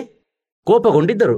ಹೀಗೆ ಕಣ್ಣು ವಕ್ರ ಅಂದರೆ ಕೋಣ ಎತ್ತುಗಳು ಹೊಡೆದಾಡುವ ಮುನ್ನ ನೋಡುತ್ತವೆ ಹೀಗೆ. ಹೇಳ್ತಾನೆ, ವಕ್ರವಾಗುತ್ತಿರುವುದೇಕೆ ನಿನ್ನ ಕಣ್ಗಳು ಮತ್ತು ಮುಖ ವಕ್ರ ಏಕೆ ಮಾಡುತ್ತಿರುವೆ? ನೀನು ಏಕೆ ಸಿಟ್ಟಾಗಿರುವೆ? ಬ್ರಹ್ಮ ಹೇಳಿದರು, ಹೇ ವತ್ಸ ವಿಷ್ಣು, ಹೇ ಮಗನೇ ವಿಷ್ಣು, ನಿನಗೆ ಸಮಯದ ಪ್ರಭಾವದಿಂದ ಅಭಿಮಾನವಾಗಿದೆ. ಹೇ ಪುತ್ರನೇ, ನಾನು ನಿನ್ನ ರಕ್ಷಕನು ಮತ್ತು ಜಗತ್ತಿನ ಪಿತಾಮಹನಾಗಿರುವೆ. ವಿಷ್ಣು ಹೇಳಿದರು, ಇದಂತೂ ಇಡೀ ಜಗತ್ತು ನನ್ನಲ್ಲಿ ಸ್ಥಿತವಾಗಿದೆ. ನೀನು ಕಳ್ಳನಂತೆ ಯಾವ ರೀತಿ ತನ್ನದೆಂದು ಹೇಳುತ್ತಿರುವೆ? ನೀನು ನನ್ನ ನಾಭಿ ಕಮಲದಿಂದ ಉತ್ಪನ್ನನಾಗಿರುವೆ. ಆದ್ದರಿಂದ ನೀನು ನನ್ನ ಪುತ್ರನು, ನನ್ನನ್ನು ಮಗನೆಂದು ಹೇಳುವುದು ವ್ಯರ್ಥ. ನಂದಿಕೇಶ್ವರ ಹೇಳಿದರು, ಈ ರೀತಿ ಬ್ರಹ್ಮ ಮತ್ತು ವಿಷ್ಣು ಇಬ್ಬರೂ ರಜೋಗುಣದಿಂದ ಮುಗ್ಧರಾಗಿ ವಿವಾದವನ್ನು ಮಾಡತೊಡಗಿದರು. ನಾನು ಶ್ರೇಷ್ಠನು, ನಾನು ಸ್ವಾಮಿ, ಹೀಗೆ ಹೇಳಿ ಒಬ್ಬರಿಗೊಬ್ಬರು ಹೊಡೆಯುವ ಇಚ್ಛೆಯಿಂದ ಯುದ್ಧ ಮಾಡಲು ಉತ್ಸುಕರಾದರು. ಓಹ್, ಮತ್ತೆ ನೋಡಿರಂತೆ ಮುಂದೆ. ಆಗ ಸಂಪೂರ್ಣ ದೇವತೆಗಳು ವಿಮಾನದಲ್ಲಿ ಕುಳಿತು ಬ್ರಹ್ಮ ವಿಷ್ಣು ಮಹೇಶ್ವರಂತೂ ಕಾದಾಡುತ್ತಿರುವರು. ಮತ್ತು ಈ ಎಲ್ಲ ದೇವತೆಗಳು ವಿಮಾನದಲ್ಲಿ ಕುಳಿತು ಮತ್ತು ಆ ಮಹಾ ಅದ್ಭುತ ಯುದ್ಧ ನೋಡಲು ಬಂದುಬಿಟ್ಟರು ಮತ್ತು ಆಕಾಶದಿಂದ ಅವರ ಮೇಲೆ ಹೂಗಳನ್ನು ಸುರಿಸತೊಡಗಿದರು. ವಾರೇ ದೇವತೆಗಳೇ, ಕೋಣಗಳಿಗೆ ಹೇಳಿದಂತೆ ಪಶುಗಳಿಗೆ, ಊರಲ್ಲಿ ಎತ್ತುಗಳಿಗೆ ಮತ್ತು ಹೇಳುವರು, ಹೂರ್ ಹೂರು ಹೂರ್ ಹೂರು, ಕಾದಾಡಿ ಕಾದಾಡಿ. ಈ ದೇವತೆಗಳು ಮೇಲಿನಿಂದ ಹೂಸುರಿಸುವರು. ಇವರು ಹೇಳಬೇಕಾಗಿದ್ದು ಏನೆಂದರೆ, ದೇವತೆಗಳೇ, ನೀವು ಕಾದಾಡಿದರೆ ನಮ್ಮ ಗತಿ ಏನು? ನೀವು ಶಾಂತಿಯಿಂದಿರಿ. ಅವರ ಮಧ್ಯೆ ಒಂದು ಜಗಳ ಬಿಡಿಸಬೇಕಾಗಿತ್ತು. ಮತ್ತು ಈ ನಮ್ಮ ದೇವತೆಗಳು ಮೇಲಿನಿಂದ ಹೂ ಮಳೆ ಸುರಿಸುತ್ತಾರೆ ವಿಮಾನದಲ್ಲಿ ಕುಳಿತು. ಇದನ್ನು ನೋಡಿ ವಾಹರೇವಾ. ಈಗ ಹೇಳುವ ಅರ್ಥ ನಮ್ಮದು ಇದಾಗಿದೆ. ಈಗ ಪುಣ್ಯಾತ್ಮರೇ, ಈ ಸದ್ಗ್ರಂಥಗಳನ್ನು ದಾಸನು ಬರೆದಿಲ್ಲ. ಈ ಸದ್ಗ್ರಂಥಗಳನ್ನು 5500 ವರ್ಷಗಳ ಮೊದಲು ವೇದವ್ಯಾಸರು ಬರೆದಿದ್ದರು. ಅನುವಾದ ಇವರು ಮಾಡಿಟ್ಟಿದ್ದಾರೆ, ನಾನು ಓದಿ ಹೇಳುತ್ತಿದ್ದೇನೆ. ಇದರಲ್ಲಿ ಈ ಭಗವಂತರ ಸ್ಥಿತಿ ಹೇಗಿದೆ? ಬ್ರಹ್ಮ ಮತ್ತು ವಿಷ್ಣುವಿನದು. ಇವರನ್ನು ನಾವು ಸರ್ವೇಶ್ವರ ಮಹೇಶ್ವರರೆಂದು ತಿಳಿದು ಪೂಜಿಸುತ್ತಿದ್ದೆವು. ಇವರ ಬುದ್ಧಿ ಇಂಥದ್ದು ಅಂದರೆ ಬಾಲಕರದ್ದಂತಾಗಿದೆ. 3ನೇ 4ನೇ ತರಗತಿ ಮಕ್ಕಳು ತಮ್ಮೊಳಗೆ ಜಗಳವಾಡುತ್ತಾರೆ ಮತ್ತು ನಂತರ ಶಿಕ್ಷಕರ ಬಳಿ ಹೋಗುತ್ತಾರೆ. ಅವರು ಕಾರಣ ಕೇಳುತ್ತಾರೆ ಅವರ ಜಗಳದ್ದು. ಒಬ್ಬ ಹೇಳ್ತಾನೆ, ಅವನು ನನಗೆ ಹೇಳಿದ, ಅವನು ನನ್ನ ಅಪ್ಪನೆಂದು. ಮತ್ತು ಇನ್ನೊಬ್ಬ ಹೇಳ್ತಾನೆ, ಇಲ್ಲ, ಇವನೇ ಮೊದಲು ಹೇಳಿದ್ದು, ನಾನು ನಿನ್ನ ಅಪ್ಪನೆಂದು. ಇದಕ್ಕಾಗಿ ಅಂಗಿ ಹರಿಯುತ್ತಿದ್ದಾರೆ ಪರಸ್ಪರ ಮತ್ತು ಕತ್ತಿ ಹಿಡಿಯುತ್ತಿದ್ದಾರೆ. ಅವನು ಇವನೇ ಹೊಡೆದ, ಇವನು ಅವನಿಗೆ ಹೊಡೆದ. ಹೇ ನಿನ್ನ ಅದ್ಭುತವಾಗಲಿ. ಇವರು ಭಗವಂತರೇ, ಅವನು ಇವನನ್ನು ಮಗನೆಂದು ಹೇಳುವ, ಇವನು ಅವನನ್ನು ಮಗನೆಂದು ಹೇಳುವ, ಈ ರೀತಿ ತಮ್ಮಲ್ಲಿ ಜಗಳವಾಡಿದರು. ಈಗ ಇವರ ತಂದೆಯವರು ಬಂದರು. ಮಧ್ಯದಲ್ಲಿ ಇವರಿಬ್ಬರ ಯುದ್ಧ ನಡೆಯುತ್ತಿದ್ದಾಗ ಇವನು ಮಧ್ಯದಲ್ಲಿ ಒಂದು ತೇಜೋಮಯ ಸ್ತಂಭ ನಿಲ್ಲಿಸಿದನು. ಅದನ್ನು ಶಿವಲಿಂಗ ಎನ್ನುತ್ತಾರೆ.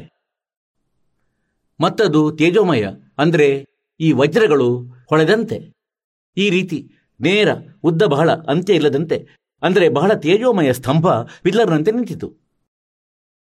ಅಂದರೆ ಮಂಜುಗಡ್ಡೆಯನ್ನು ಕೆತ್ತಿ ಮೂಲಂಗಿ ಮಾಡಿದಂತೆ. ಹೀಗೆ ತಿಳಿದುಕೊಳ್ಳಿ, ಬಹಳ ಉದ್ದ ಅಗಲ.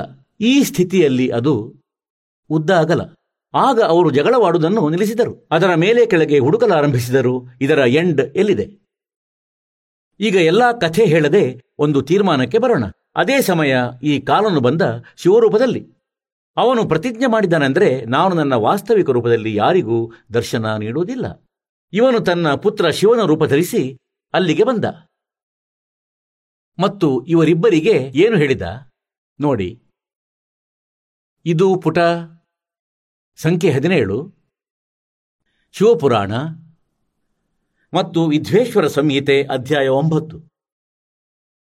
ಈಗ ಇಲ್ಲಿಂದ ಓದೋಣ. ಹೇಳ್ತಾರೆ, ಇಬ್ಬರ ಅಜ್ಞಾನತೆ ಮತ್ತು ವೈರತ್ವ ದೂರಗೊಳಿಸುವ ಅರ್ಥ ಇಬ್ಬರಿಗೂ ಹೇಳಿದ ಈ ಕಾಲನು ಪ್ರಕಟನಾದಾಗ. ಈಗ ಜಾಸ್ತಿ ಹೇಳುವುದಿಲ್ಲ, ನಮ್ಮ ಕೆಲಸಕ್ಕೆ ಬರದು. ಇಬ್ಬರಿಗೂ ಹೇಳಿದ ಏನೆಂದರೆ, ನನ್ನ ಸಕಲ್ ಅಂದರೆ ಸಾಕಾರ ಮತ್ತು ನಿಷ್ಕಲ್ ಅಂದರೆ ನಿರಾಕಾರ, ಭೇದದಿಂದ 2 ಸ್ವರೂಪಗಳಿವೆ. ನೋಡಿ ಎಂತಹ ಡೆಫಿನಿಷನ್ ಹೇಳುತ್ತಿದ್ದಾನೆ ಈ ಕಾಲನು, ಸಾಕಾರ ಮತ್ತು ನಿರಾಕಾರದ. ನೋಡಿ, ಅಲ್ಲಿ ಎಲ್ಲರೂ ಭ್ರಮೆಗೆ ಒಳಗಾದರು.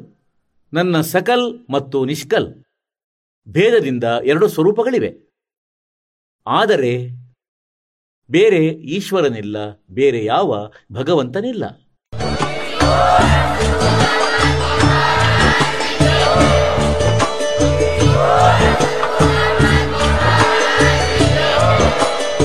ನೀವು ಕೇಳಿದ್ದೀರಿ ಜಗದ್ಗುರು ತತ್ವದರ್ಶಿ ಸಂತ ರಾಂಪಾಲ್ ಮಹಾರಾಜರ ಮಂಗಳ ಪ್ರವಚನ. ಹೆಚ್ಚಿನ ಮಾಹಿತಿಗಾಗಿ ವಿಸಿಟ್ ಮಾಡಿ ನಮ್ಮ ವೆಬ್ಸೈಟ್ www.jagadguru.rampalji.org. ಸಂತ ರಾಂಪಾಲ್ ಮಹಾರಾಜರ ಶುಭ ಆಶೀರ್ವಾದದಿಂದ ಇಡೀ ವಿಶ್ವದಲ್ಲಿ 500ಕ್ಕೂ ಹೆಚ್ಚು ನಾಮದೀಕ್ಷಾ ಕೇಂದ್ರಗಳಿವೆ. ಇದರಲ್ಲಿ ಸಂತ ರಾಮ್ಪಾಲ್ ಮಹಾರಾಜರಿಂದ ನಿಶುಲ್ಕವಾಗಿ ಆನ್ಲೈನ್ ನಾಮದೀಕ್ಷೆ ಕೊಡಲಾಗುತ್ತಿದೆ. ತಮ್ಮ ಹತ್ತಿರದ ನಾಮದೀಕ್ಷಾ ಕೇಂದ್ರದ ಮಾಹಿತಿಗಾಗಿ ಸಂಪರ್ಕಿಸಿ 8884444730